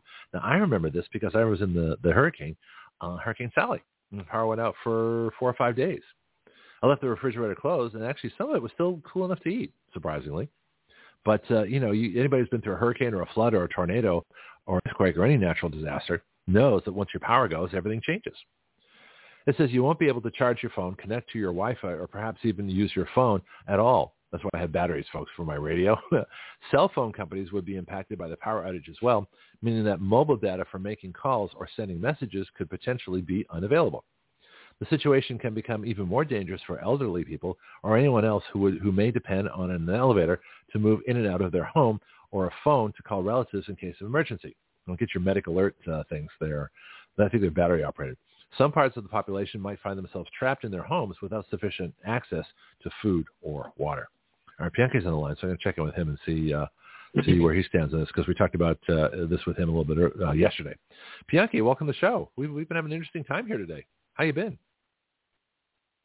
Uh, I've been fine. You know, I was just doing some checking on Missouri's power uh-huh. plants, and they get uh, 74 0.4 percent of its power is derived from coal. Hmm. With uh, 8.7 natural gas, hydroelectric 2.4, wind 8.5, nuclear. They got we have one nuclear plant that's in Callaway County, which uh-huh. produces 5.5 percent. Petroleum 0.2 percent. So, uh, and there's five different companies that own these these uh, plants huh. throughout Missouri. And the largest producer is one that I worked on, which was uh, Labadie. It produces 2,371 megawatts. Wow. Lots of power. Um, are any of these power? Here's what's interesting about electricity: that I guess they consider it like a natural monopoly. So you don't have competing power plants. You know, you don't have a city with like two or three, you know, options for power, like like your cable. you know, they seem to. I guess the infrastructure is such that uh, like each area has its own power uh, area, and of course, this megawatt generator would have a pretty big area to cover. I think is it a St. Louis generator or somewhere else? Are they? What did you say? Well, the, the, the power plant you're talking about is it is it by a major city? Because it sounds huge. Oh, megawatt. Uh, Labadie is way out in the country. okay. Huh. Way west of St. Louis, uh, in Labadie, Missouri. And it's a coal plant. Uh, the only thing you got, yeah, it's yeah, it's coal. You definitely it is coal. We used to really so dirty. coal and coal's not the most efficient burning. I think a, a lot of California power plants that were coal or even oil have transferred over to natural gas. Was there any effort to do that with any of your plants? No, we got a tremendous large supply of coal. We only have one in uh, Missouri that runs off of nat- natural gas, and that's the Dogwood oh. facility. Well, I take that back. Nowadays, Nodaway is natural gas. James River Power Station is natural gas. You got about three of them. So what's the difference? But uh, even you're still making steam and you're still using well, coal. Compound. What they do with the coal is they pulverize the coal. Coal comes in mm-hmm. uh, on trains, then it's conveyed, mm-hmm. and the coal chunks are pulverized. Okay, then they blown into a a powder is blown to, into a flame, and it just creates a, a you know a larger heat. Hmm. These uh, steam chambers, some of these steam chambers are maybe four story tall. I mean, and they have pipes that run uh, alongside of them where water goes in, and the water is turned to steam, and steam is directed to turn the turbines on the uh, generators. You know, so fascinating about electricity generation is it all comes down to steam power, which is an ancient power. You know, it's uh, it, it fascinates me that uh, whether it's a nuclear, uh, petroleum-based, that'd be coal, oil, natural gas, or, or almost, even solar, they still heat water and create steam. Steam is amazingly powerful. Now we have a, a, a few of them Mm-hmm. that's um, water generated in Bagnell Dam, Table Rock, and the other one I can't think of the name of. Huh. And that comes from gravity, water falling over some turbines once again, and uh, in the White River too. You got the Uh-huh. Table Rock Dam, you got White River, and Bagnell Dam on the Osage River. Bagnell Dam is there at the at the entertainment center there in Missouri, where a lot of country and western is played, and uh, that's the hydroelectric plant. Well, hydro makes sense where you got flowing water. I think one of the biggest ones is up in um, on the New York Ontario border uh, in Niagara Falls. The the Niagara power plant is massive. I think it's on the Canadian oh yeah, side. that's massive yeah, but I mean, how Mhm. much water? I mean, you're talking the Great Lakes. We're talking, you know, Niagara Falls. How much water flows over both those falls? Huge amounts.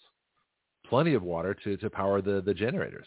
You know, but you, that's only one place I know that has that much water uh, in the United States. I don't know any other place, you know, that has that much. Uh, you know, but I'm sure there's a St. Louis, you know, the the Missouri and the Mississippi River have power plants along them. I would think.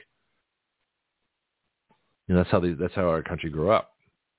But um, I'm just it just it all comes down to steam. It just it fascinates me. This all comes down to creating steam. A nuclear plant creates steam. that you know seems like the, the the expansion of steam uh, is got to be one of the most powerful forces in nature. Do you know how steam works? You're an engineering kind of person. What is it about steam? You know, from the steam engines, the trains, the Stanley steamer, the cars, you know, the steam in industrial process, the steam in the in the power plants. You know, boiling water, vaporized water, this is steam is, is amazingly powerful. Look what we do with it. We're still using it. Old technology, boiler, make steam, steam expands, things move. I just find that interesting. Yeah, it is. Now, the electricity is produced at these power plants, and it goes out to the transmission lines. And it goes across the transmission lines to different communities, Right. to little substations where the voltage is dropped, where it's not dangerous to get close to. And then Yeah. it goes on from there.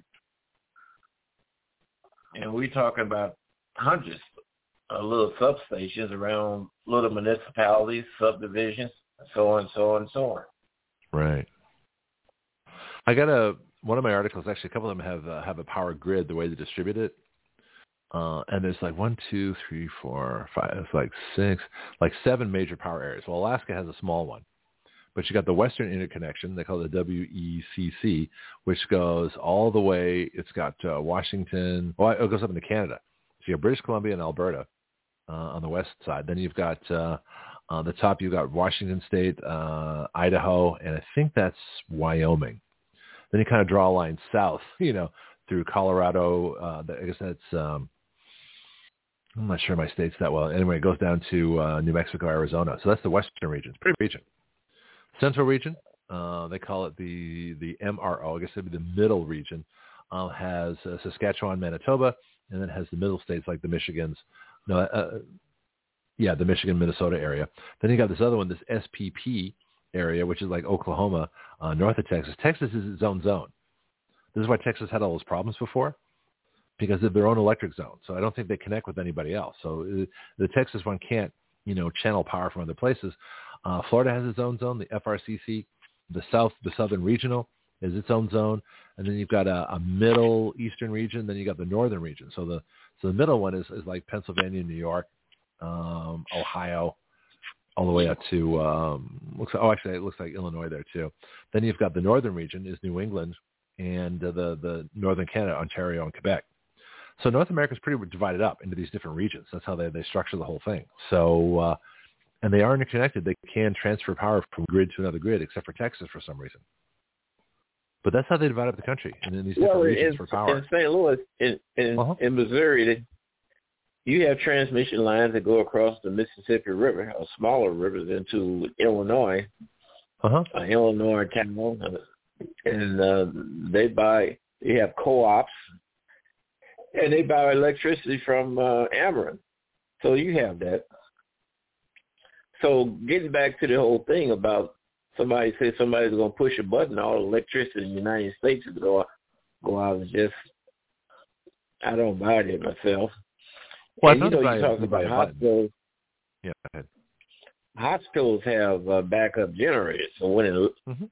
when the electric go off on the main line, it switches generators on, and they take over until the problem can be solved. Well, they just talked about that in the previous article that said even though they in Venezuela, of course, that might be a different case. The hospital generators were for the emergency uh, machines. Uh, the elevators were out. You know, some of the lights were out. You know, and so they had a but they had power when they needed it, and those batteries are only temporary. Uh, well, maybe the generators. man, I don't, I don't know if they're gasoline run or how they run them, but if they have a, a No, enough the generator it runs. Generator runs off the generator. Generator don't, and the and battery is not. Uh, Yeah, there's be- no it'd correlation like a between power- generator and battery. Yeah, it's just interesting. Let me um, give you uh, another one here. This is a different article here. This is from uh, uh, do you got? Uh, from Homeland Security. oh, that's oh, they just advertised them. Their website, ETA. I guess this is a government website. Uh, by James uh, Madia, September 8th, 2022. So this is recent. And I'm trying to find the website. Let me see if I can move this over a little bit. Looking at the actual website here. Well, it says today.us Homeland Security. This may be a government website. I'm not sure. Its printing is really small. Me just make it bigger here. See, I'm looking at. Yeah, it says government technology. Oh, it is. It's a private website, GSC. Um, but from Washington, yeah. So uh, it's, it's elect- electric substation attacks, uh, the new normal, key to better infrastructure protection. So, I, so the thing is, the problem with this is these things are fairly easy to protect. That's the part I don't understand. You know, Dr. Pry talked about that. That if they actually, you know, did this properly, we wouldn't have to worry about this. You know, especially considering we probably fixed all our power grid, you know, system and made it, um, you know, anti or terrorist protective or preventive for a fraction of what we already spent on Ukraine. That's the scary part. Anyway, he talks about uh, December 8th. The North Carolina attacks will certainly stimulate new conversations in the industry regarding risk, costs, and appropriate security measures. Well, they're certainly doing it on my show. That's for sure. Anyway, he says, for many Americans, the sabotage of the electric substations in Moore County, North Carolina, was a shock. While we do not yet know all the details of the attacks, the reporting has consistently asserted that substation components were badly damaged by gunfire in what appears to be a coordinated and intentional assault. It's not going to no gun control with people going after power stations. Just a thought. It says the public statements that follow that followed declaring an emergency and instituting a curfew and repair estimates of the out- outage lasting up to five days provide hints to the potential scope of the damage. Da- scope of the damage. While the incident is disturbing, it is certainly not without precedent. And here's the part I find interesting. As a researcher on energy security, I have studied over 5,000 attacks on energy infrastructure worldwide, including many in the United States. While domestic attacks on electric infrastructure are not common, they do seem to be on the rise. They may not be the new normal, but we should be paying attention. Well, I'm paying attention. See, this is what I'm noticing. Uh, I don't think it's all going to, you know, collapse all at once. But why? What, there's some whys that we need to ask. Why are they increasing? Why are people shooting up power stations? It's not like they're going to get a a benefit from that. You know, most people, you know, people rob banks for the money. They take hostages for the money. You know, they they get in the drug business for the money. What where's the profit in shooting up a power station? They're just silly people. Like in some areas, they used to go around shooting black Santa Claus off the roof. Really? Never heard that. Yeah. I never heard of Black Santa Claus. What's Black Santa Claus? Tell me about that. Now that we're in Kwanzaa. Christmas decorations. Right.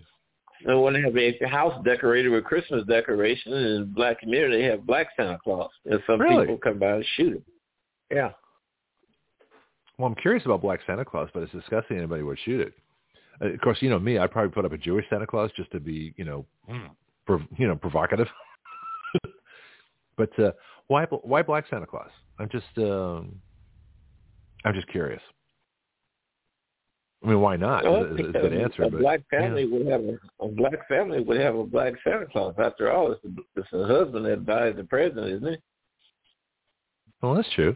Do do I wonder if other families have uh, different things? I mean, what what about uh, Asian Christians? Do they have uh, Asian Claus? I don't know. White families would have a white Santa Claus or decorating their house. Well, I could see putting a black Santa Claus in. That might be interesting. It'd be different. White beard. So in some areas when where blacks would move into well, like a white area and they put up a black Santa Claus, somebody would mysteriously shoot their black Santa Claus.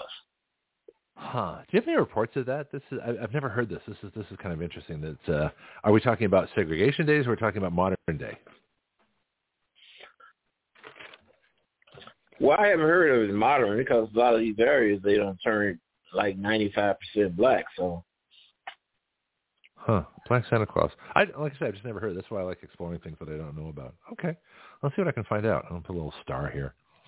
A little, little my used to go investigation. Yeah, some St. Louis County areas. Uh, Huh. I can't think of the name. Berkeley and uh, I Okay. can't think of the name of the other one. It'll come to me. All right. No, I'm just curious. Like I said, I've never heard this before, but uh, you know, I, we should address Kwanzaa too. Castle Point was another What? one. Hmm. Castle Okay. Point, Missouri. Yes, well, yes, it did happen.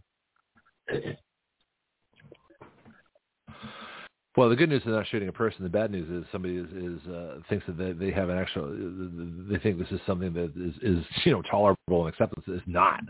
You know, I mean that's a that's a, you want to talk about a racist hate crime. You know that uh, shooting a black Santa Claus. You know, you, that's well, that's kind of a weird motivation. You know, are these? Are we talking?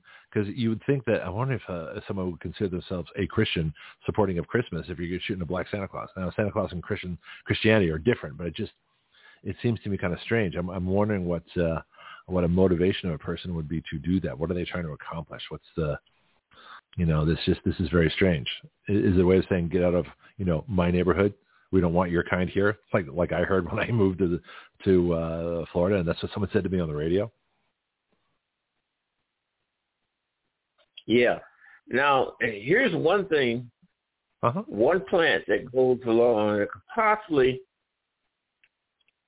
have those type of problems like you're reading, and that's the Taum Sauk pumping storage plant there on the Black River Uh huh. near what's called Johnson Shut-In. Johnson Shut-In State Park is a state park that has a lot of caves that that was used by outlaws back in the day, like Jesse James and so on and so on.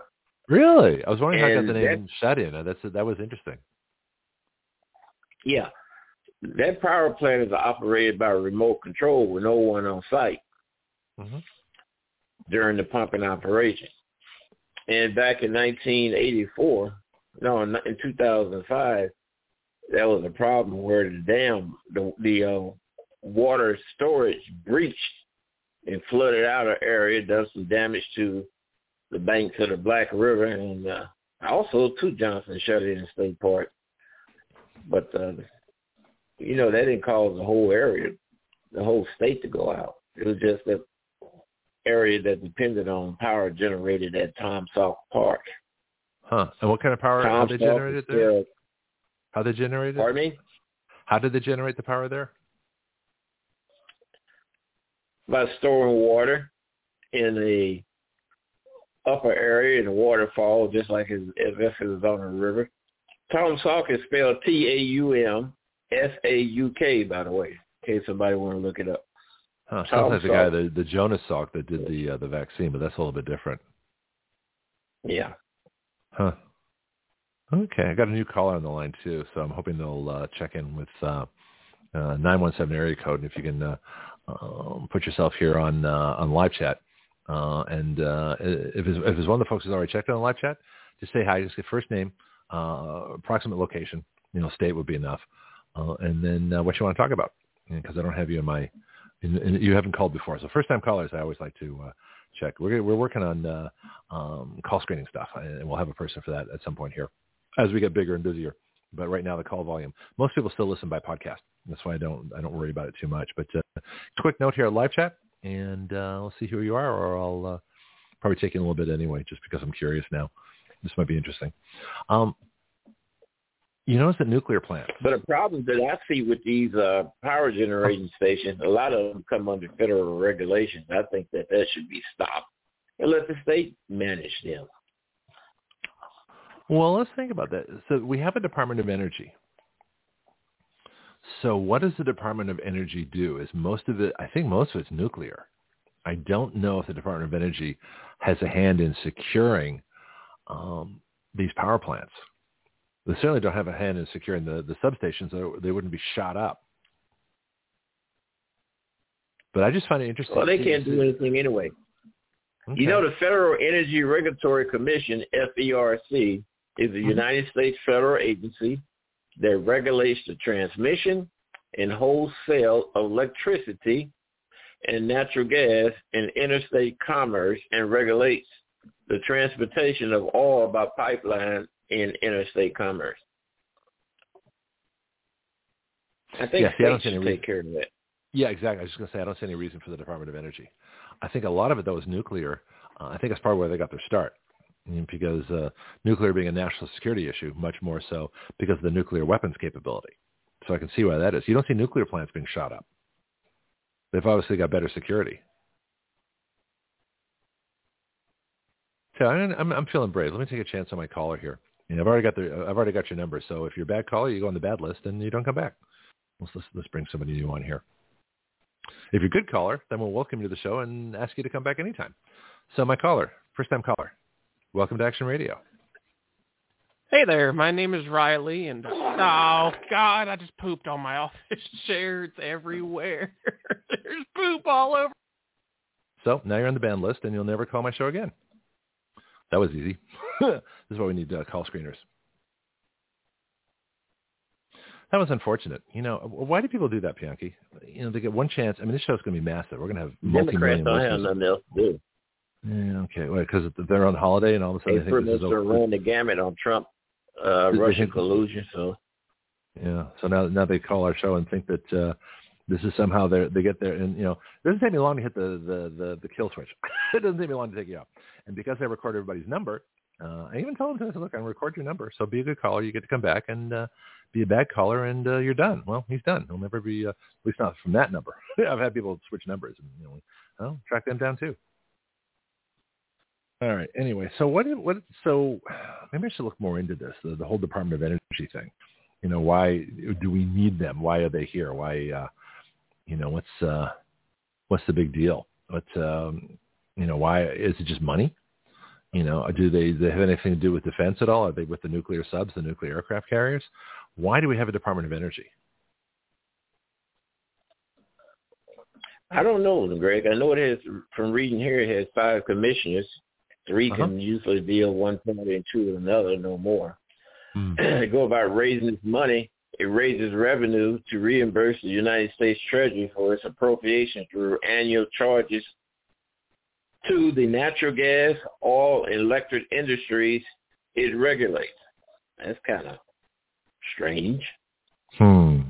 We need to we need to do some more exposure on this here, um, because the you know how much money did they get in the last budget? yeah, did they get part of that 1.7 trillion for something? I would imagine there's a little there to get them going until they can go about collecting. Huh. So if we have a Department of Energy supposedly managing these things, why why uh, why haven't they regulated the Brandon insurrection and, and opened up our pipelines? You would think that the Department of Energy would want us to have more energy. So why aren't they increasing the supply? Why aren't they advocating for more pipelines? Why aren't they? Why did they uh, not object to Keystone being shut down? You know, what's the problem? Who runs that? Is that Granby? What's her name? Jennifer Grand something or other? Granby Granholm Grand person that. Uh, yeah, I think so. Yeah, Yeah, her. so. Her name's she's French. Yes.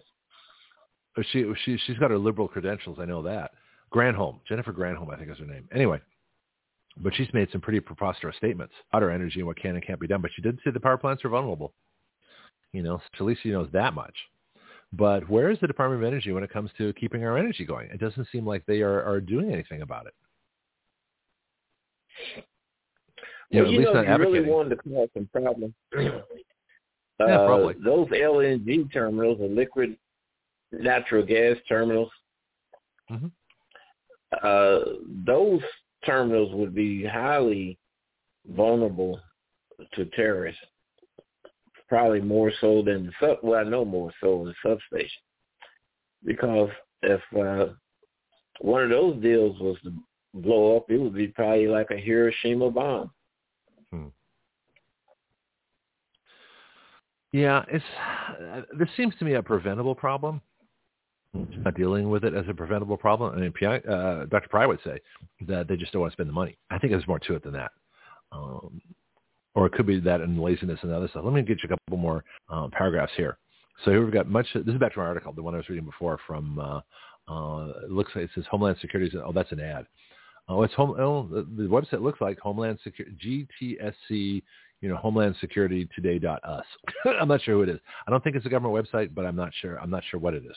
Anyway, that's where I'm reading from. I posted this article in, uh, um, I'm not sure, oh, I out where I posted it too. Probably in the Action Radio uh, group page. All right, it says here, uh, much of the media coverage of North Carolina attacks focused on comparisons to the 2013 attack on the Pacific Gas and Electric Company's Metcalf substation. That was the one in San Jose. During the Metcalf incident, the attackers used assault rifles, well, this is a government website then, severely damaging 10 500 uh, kilovolt transformers, three 230 kilovolt transformers, and 615 volt circuit breakers. This attack cost PG&E an estimated $26 million in repairs and environmental cleanup efforts. If not for the early detection and reporting, well, it was gunfire. I'm sure people heard it, right? The loss of the Metcalf substation's electric capacity could have blacked out parts of Silicon Valley. Well, that's interesting. Metcalf was not the first domestic sabotage incident involving electric infrastructure, and it would not be the last. And then it goes on to say here, next little subheading, attacks on U.S. electric infrastructure. High voltage t- transmission towers. Bianca, this is what you talked about. High voltage transmission towers were intentionally toppled in Santa Cruz, California in 1990. What, environmental wackos? Oregon in 2003, Oak Creek, uh, Wisconsin in 2004, and again in Little Rock, Arkansas in 2013. Every one of these incidents resulted in loss of power to thousands of homes and businesses and significant economic impacts to the electric utilities. Two of these attacks resulted in arrests and convictions. Two? Wait, j- just two? That sucks. It says after the Metcalf attack, the trend shifted to shooting at substation transformers. First in Franklintown, Pennsylvania in 2014, next in Kanab, Utah, that's K-A-N-A-B, 2016, and then in Lake Worth, uh, Florida, 2018. In February 2022, three men were convicted in federal court of plotting to attack the U.S. power grid. Wow. Their plan was to attack various electric substations in different regions of the United States. Their neo-Nazi beliefs motivated the attack plan. Okay, so they're leftists. Interesting. I hear you shuffling papers there. Shall I continue, or did you have a comment? No, I'm just sort of grinning. well, they said they call them neo-Nazis. They're trying to imply those are right-wing conservatives. But as we all know, Nazis are leftists. So skinheads are leftists, Nazis are leftists, you know, neo-Nazis are leftists, real Nazis, you know, from Nazi Germany are leftists. That's what they do. You, you don't see You conservatives, independents, and patriots. What's that? Yeah, what they're talking about doing, and is putting armed guards around every transmission tower and so on and so on. The price of electricity would be so high people wouldn't be able to afford it. No, I think armed guards are, a stupid idea. You know, I think uh, yeah, I think some kind of now shielding. toppling, Mhm. yeah, the toppling of transmission lines. I'm sorry, towers. You know, like we talked about yesterday, if people want Uh-huh. to do something, then they could. I mean, that would be an alter a, a, a way that they could go, do to cause a lot of disruption. But uh I don't worry about that as much as uh, some people make it out to be. Yeah, well, like You I know, say, why I'm would not, some? Why would a group? go ahead. Why would a group want to cause chaos? What the heck are they going to gain from that? Is that going that's to cause them to take over the state, take, take over the country?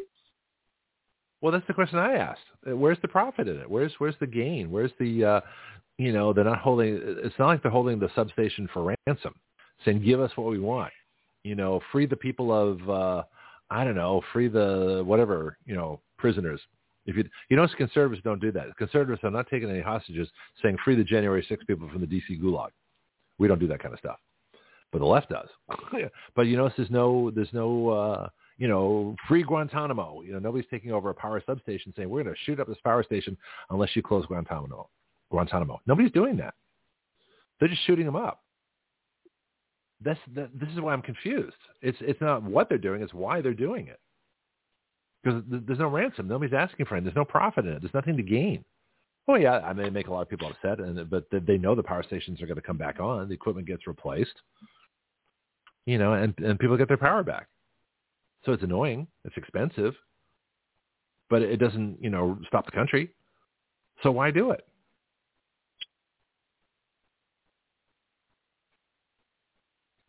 Interesting question. Anyway, I, I like this neo-Nazi beliefs motivated the attack. I wish they would explain that. What neo-Nazi beliefs motivated the attack? Because the, the Nazis were for totalitarian control, uh, much like we have now. so, so why would why would why would real neo-Nazis, you know, attack uh, our power grid when they're getting exactly what they want from the Brandon insurrection? They're getting a leftist, Marxist, totalitarian, uh, mandating government. Why would they do it? They already got what they want. I don't get it. Unless they want another Holocaust. You know, so uh, let me read more here. We'll see if we, we got, only got a few minutes left. It says in March 2022, utility workers at the Red River Valley Rural Electric Association in Ardmore, Oklahoma, that's A-R-D-M-O-R-E, were called to a substation where one of the transformers had been damaged by gunfire. See, There's always gunfire. This seems to be a recurring theme here, right? The damage resulted in a, mul- in a million dollar cost and 1,200 residents without power. The incident was relatively small in scale and only reported locally. Yeah, that's why we didn't hear about it. Uh, in July 2022, East River Electric was the target of, of an attack that damaged substation equipment. The Keystone Pipeline System near Huron, South Dakota, is powered by the targeted substation and was forced to shut down uh, part of the system for several days while repairs were completed. Now, see, I can understand leftists closing down the Keystone Pipeline. Environmental wackos, leftists, neo-Nazis, those kind of folks, you know, would, would probably do that because they hate the pipeline. It was in the news. So that became a, Keystone became a target as soon as it was in the news. And the fact that Trump okayed it is also a reason that leftists would attack it. You don't get your power. You don't get your oil. Sorry. Then says this week CBS News reported on a federal law enforcement memo describing similar situations across the U.S., presumably substation attacks, specifically in Oregon and Washington. CBS quoted the memo including the possible, quote, physical attacks on substations using hand tools, arson, firearms, and metal chains, possibly in response to the, an online for attacks on critical infrastructure. If the reporting is accurate, there could be more attacks than previously known. Well, who's called for attacks on critical infrastructure? I don't know. Do you know? Who's out there saying bring down the electric grid? Or is that something deep within Antifa, Black Lives Matter, you know, Marxist, uh, anarchists, and things like that that we don't know about? Who's doing that? Probably nobody until they read a story like that. Yeah. Well, let me continue on. Look what I just found. Domestic extremist groups intent on attacking the grid. Guess who's going to get the blame?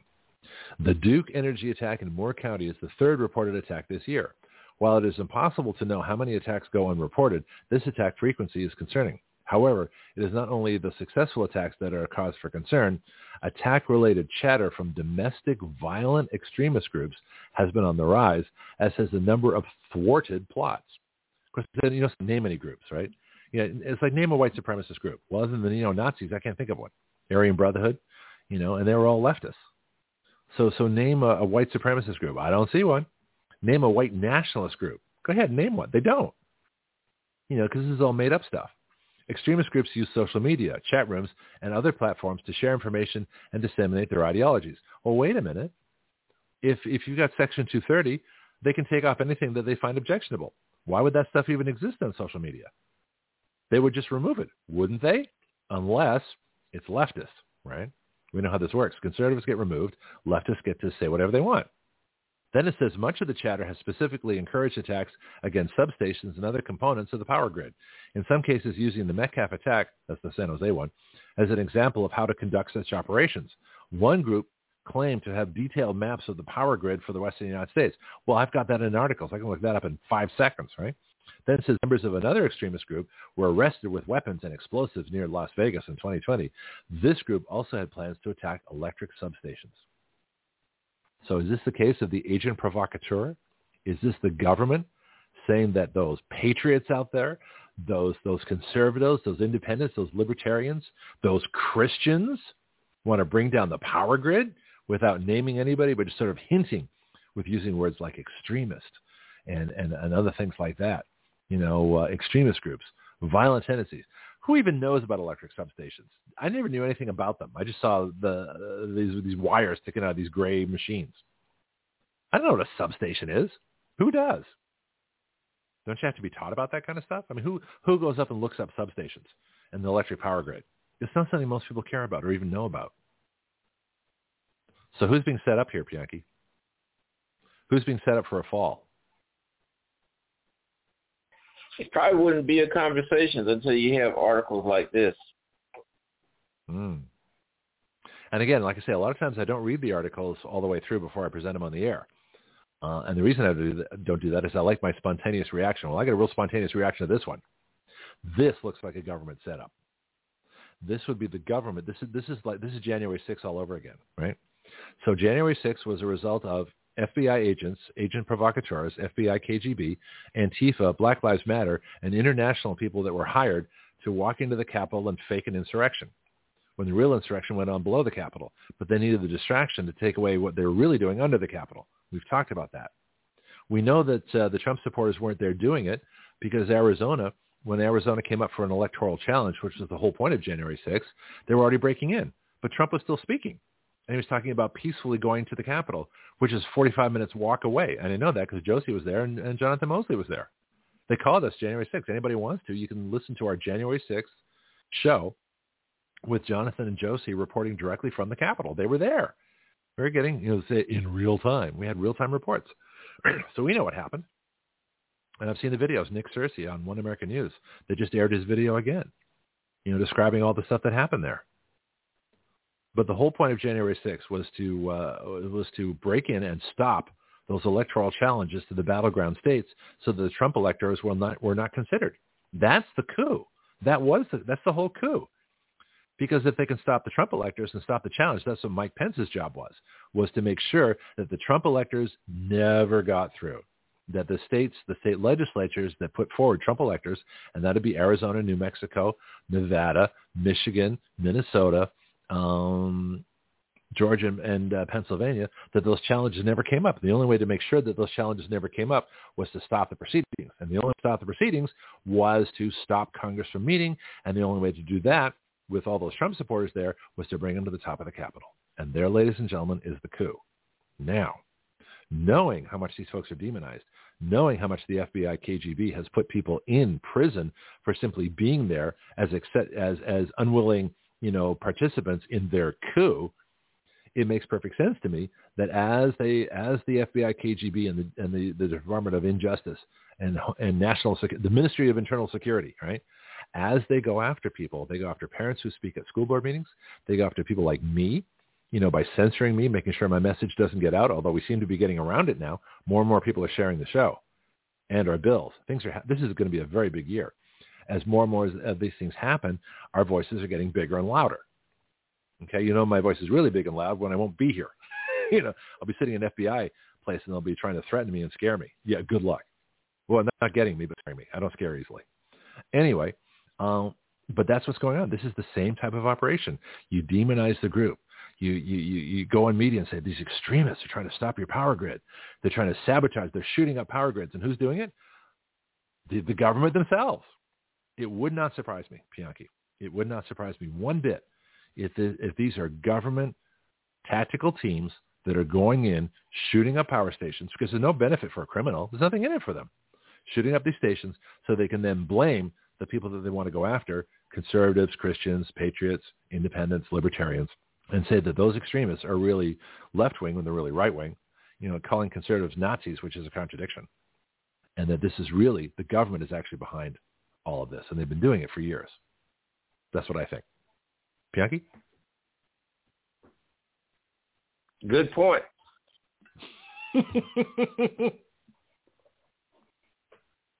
I almost spewed my water all over the microphone. I did go on there for a few minutes, but that's basically it. What else could it be? Who else would shut up a power station except a, a, a government team that's paid to do it? Criminals don't want their power shut off. You know, industries don't want it shut off. You know, the, the even the global warming people don't want their power shut off. They just want it, you know, generated a different way. So the only people who could possibly want it shut off is the government. Who else would do it? Give me another theory. Let's uh, anybody is there anybody else who has an interest in shutting off power by shooting up substations, other than the government itself, so they can demonize people. Well, you know, the government activity regulation has a lot to do with uh, the price of energy, uh-huh. and uh, that influence causes your electrical bills to be high. Now, you have to have state regulatory agencies that's going to do the job that they're supposed to be doing. But when you turn it over to the federal government, then you lose control. And you know, another thing, we talk about the federal government not having any policing powers. Well, they don't, but they do have these regular regulatory powers. And then if you don't follow the regulations, they want to fine you. Mm-hmm. That has to be considered. Yep. There's a lot of things here. Let me get to another paragraph. I'm probably going to extend a little bit over time. I thought I'd be done early today, but no, this, is, this just keeps getting more and more interesting as I read more stuff here. Then he says, in my research, and this is, a, let me get the author of the article here so we know we're talking about, James Madia, M-A-D-I-A, from this undistinguished website. Uh, it says featured subject matter areas, infrastructure, security. Uh, it's got Homeland Security at the top. It's got GTSC. I'm not. I can't even identify this thing. I got to look more at uh, at who these people are. Let me let me hit the home button just for a second, then we'll be uh, right back to this electric substation. Make sure I get my right article here. All right, so let's go see what let's see what the home page says. I, I want to identify this website and see if I can find out who they are. Uh, NTT data optimizing. No, that's not it. Uh, it just says Washington D.C. This is a mystery website, Bianchi. I don't know what I got. Oh, then they got another. Oh, this is gonna be interesting. I think they got some white supremacist thing they they just said here too. All right, so let me uh, see if I can get back to the right article. Uh, that's not it. That's not it. Uh, oh, I think I found it. All right, so here we go. Now I can get back to my article. Yeah, this is an interesting website. I, I can't identify this one properly, which now really has me curious now. Let me tell you what else they said. He says, in my research, I found a statistical correlation between separatist groups, oh, here we go, and a preference for energy infrastructure attacks. Oh, really? And what is that statistical correlation? Dude, I don't see any evidence of that here. Then he says, many of today's domestic right-wing and neo-Nazi domestic extremist groups, of course, those are totally different. Right-wing and neo-Nazis are polar opposites. They have nothing to do with each other, and yet they're in the same sentence domestic right-wing and neo-Nazi domestic extremist groups have similar grievances against the government and large institutions. Well, that's categorically impossible. Neo-Nazis want another Holocaust, and they want it, you know, they want everybody who's not a Nazi removed. All right. Uh, any right-wing group, the far right wing wants anarchy. It's the exact opposite of the Nazis who want totalitarianism. This is fascinating. Sorry for coughing. Then he says they embrace ideologies that seek the fall of government or, or current systems, a reset. Well, that's not true either. Who's the reset? That's Klaus Schwab and the globalists. They're the ones that want the reset. This thing is pure propaganda now. This is getting even more interesting. This is the theory is that attacking the power grid is one method to bring about that change. Many extremist groups refer to this as, I never heard this word, accelerationism. Bianchi, what the hell does that mean? What's accelerationism? Are you there? The left create new words and defi- new definitions. This is a government word. Listen to this. I got to do this article again. I, I, had no idea all this stuff was here. It says accelerationists seek to hasten the collapse of society by sparking unrest. Well, that would be Black Lives Matter and Antifa, which, you, which is what the, the, the Ku Klux Klan used to do. So this is left-wing government. This is, this is, these, what they're really talking about is the government. The government's doing this. The government's creating groups that they want to blame for doing what the government wants done. This is fascinating. Uh, then it says uh, there are other groups and individuals who have the desire, oh, this is my 10-second warning, desire to target electric infrastructure for a variety, a variety of reasons. But the accelerationist groups have emerged as a central threat. I've never heard this term. Here's a quote. We have seen a significant uptick in DVE chatter surrounding sabotage and physical attacks on the distribution and transmission substations. That's former DHS Assistant Secretary for Infrastructure Protection, Brian Harrell who told HST, or HS Today, I guess that's his website, after the Moore County attacks. The quote is, the utility industry is aware of these concerns and over the years proper investments have been made to mitigate such attacks. Oh really? What have they done? However, a determined adversary with insider knowledge as to what to shoot and how to cripple key components is difficult to stop. Therefore, the energy sector invests in resilience. Well, wait a minute, Pianki. Who has detailed knowledge of what to shoot? What do you know about power stations? If you were to shoot something at a power station, what would you shoot to cause the most damage? I don't know. I don't either. So obviously those of us who are allegedly right-wing have no clue what this person is talking about. This. Yeah, somebody is putting information. Mm-hmm. Well, actually, it's a conspiracy. And they're fostering this uh, behavior which of course some idiots is going to take it upon themselves. It's kind of like a library. You go and just pull out books on how to do this, that, and the other. They're called mayhem. Yeah. Well, I'm just going to finish this one section. Apparently, this article goes on for quite a ways. Huh. Let me just finish this one little section here. Uh, electric infra- oh, this is electric infrastructure protection is challenging. Let me just hold it right there. Let's hold it right there for today because we're it's ten o'clock already here and I want to I want to start the show with this article, and I'm going to skip all the other electric stuff in the front. I'm going to find out who these people are. I'm going to find out what they're reporting on. Uh, I'm going to post this article so everybody can see it. This now this was written December 8th, so I think I think what we've got here is a preview is what, of what the government's going to do this year. This is going to be the new frontier. Wait till you hear the word accelerationism. Wait till you hear about domestic groups that are trying to sabotage our power grid. I think the government's been practicing this for about 10 years. I think they've used the attacks like the one in San Jose, uh, California with the AK-47s. I think they know exactly how to shoot up these places. I think they know what to shoot to cause the most damage, or they shoot the things that cause initial damage that are easily replaced. There's more to this. Now, now my conspiracy side's going, what the hell's going on here? I'm going to put, you know what these articles are? They're all in the Action Radio Special Investigations page. That's where I put them. This one's there, but I had no idea all this stuff was there. So in conclusion, Pianki, before we pick this up tomorrow, Homeland Security wants to use power stations to demonize patriots, America Firsters, Trumpers, Christians, and white people. That's what I think is going on here. We should have knew it was coming. Well, we can't know everything. I mean, we're good, but we're not perfect. But now we know. Now we know. So watch the now news for know. terms like yeah, watch for terms like accelerationism. That's the that's the new term. I got to look that up. I have a lot of work to do between now and tomorrow's show. Thank you, sir. Love having you on. Really appreciate it. And uh, let's continue this tomorrow. Bye-bye. All right. Take care. Okay, just a couple things. One, I've, I've, played all the stuff I normally play, so I'll just tell you now that the website here is blogtalkradio.com slash citizen action. If you want to catch all the good legislation, the stuff that we do off the air, go to writeyourlaws.com. That's W-R-I-T-E Y-O-U-R-L-A-W-S, writeyourlaws.com. If you want to contribute to our, our, our fund and get knowledge that nobody else is telling you, uh, you're not going to hear this. You're not going to hear accelerationism. I don't think on the news yet until the government's ready to release it to their media puppets, where they, all the talking heads say the same thing. But you know it now. Forearmed is forewarned, or forewarned is forearmed, or something like that. Whatever it is. Anyway, writeyourlaws.com, blogtalkradio.com slash citizen action. Help us out at givesendgo.com slash action radio. That's give sendgo.com slash action radio. I'm looking for sponsors. You know, you want to sponsor the show, have me create an ad for you. Uh, that's at uh, paypal.com slash paypal me slash action radio. Uh, and so we'll talk. We'll see what you want. I'll make you an ad and away we go.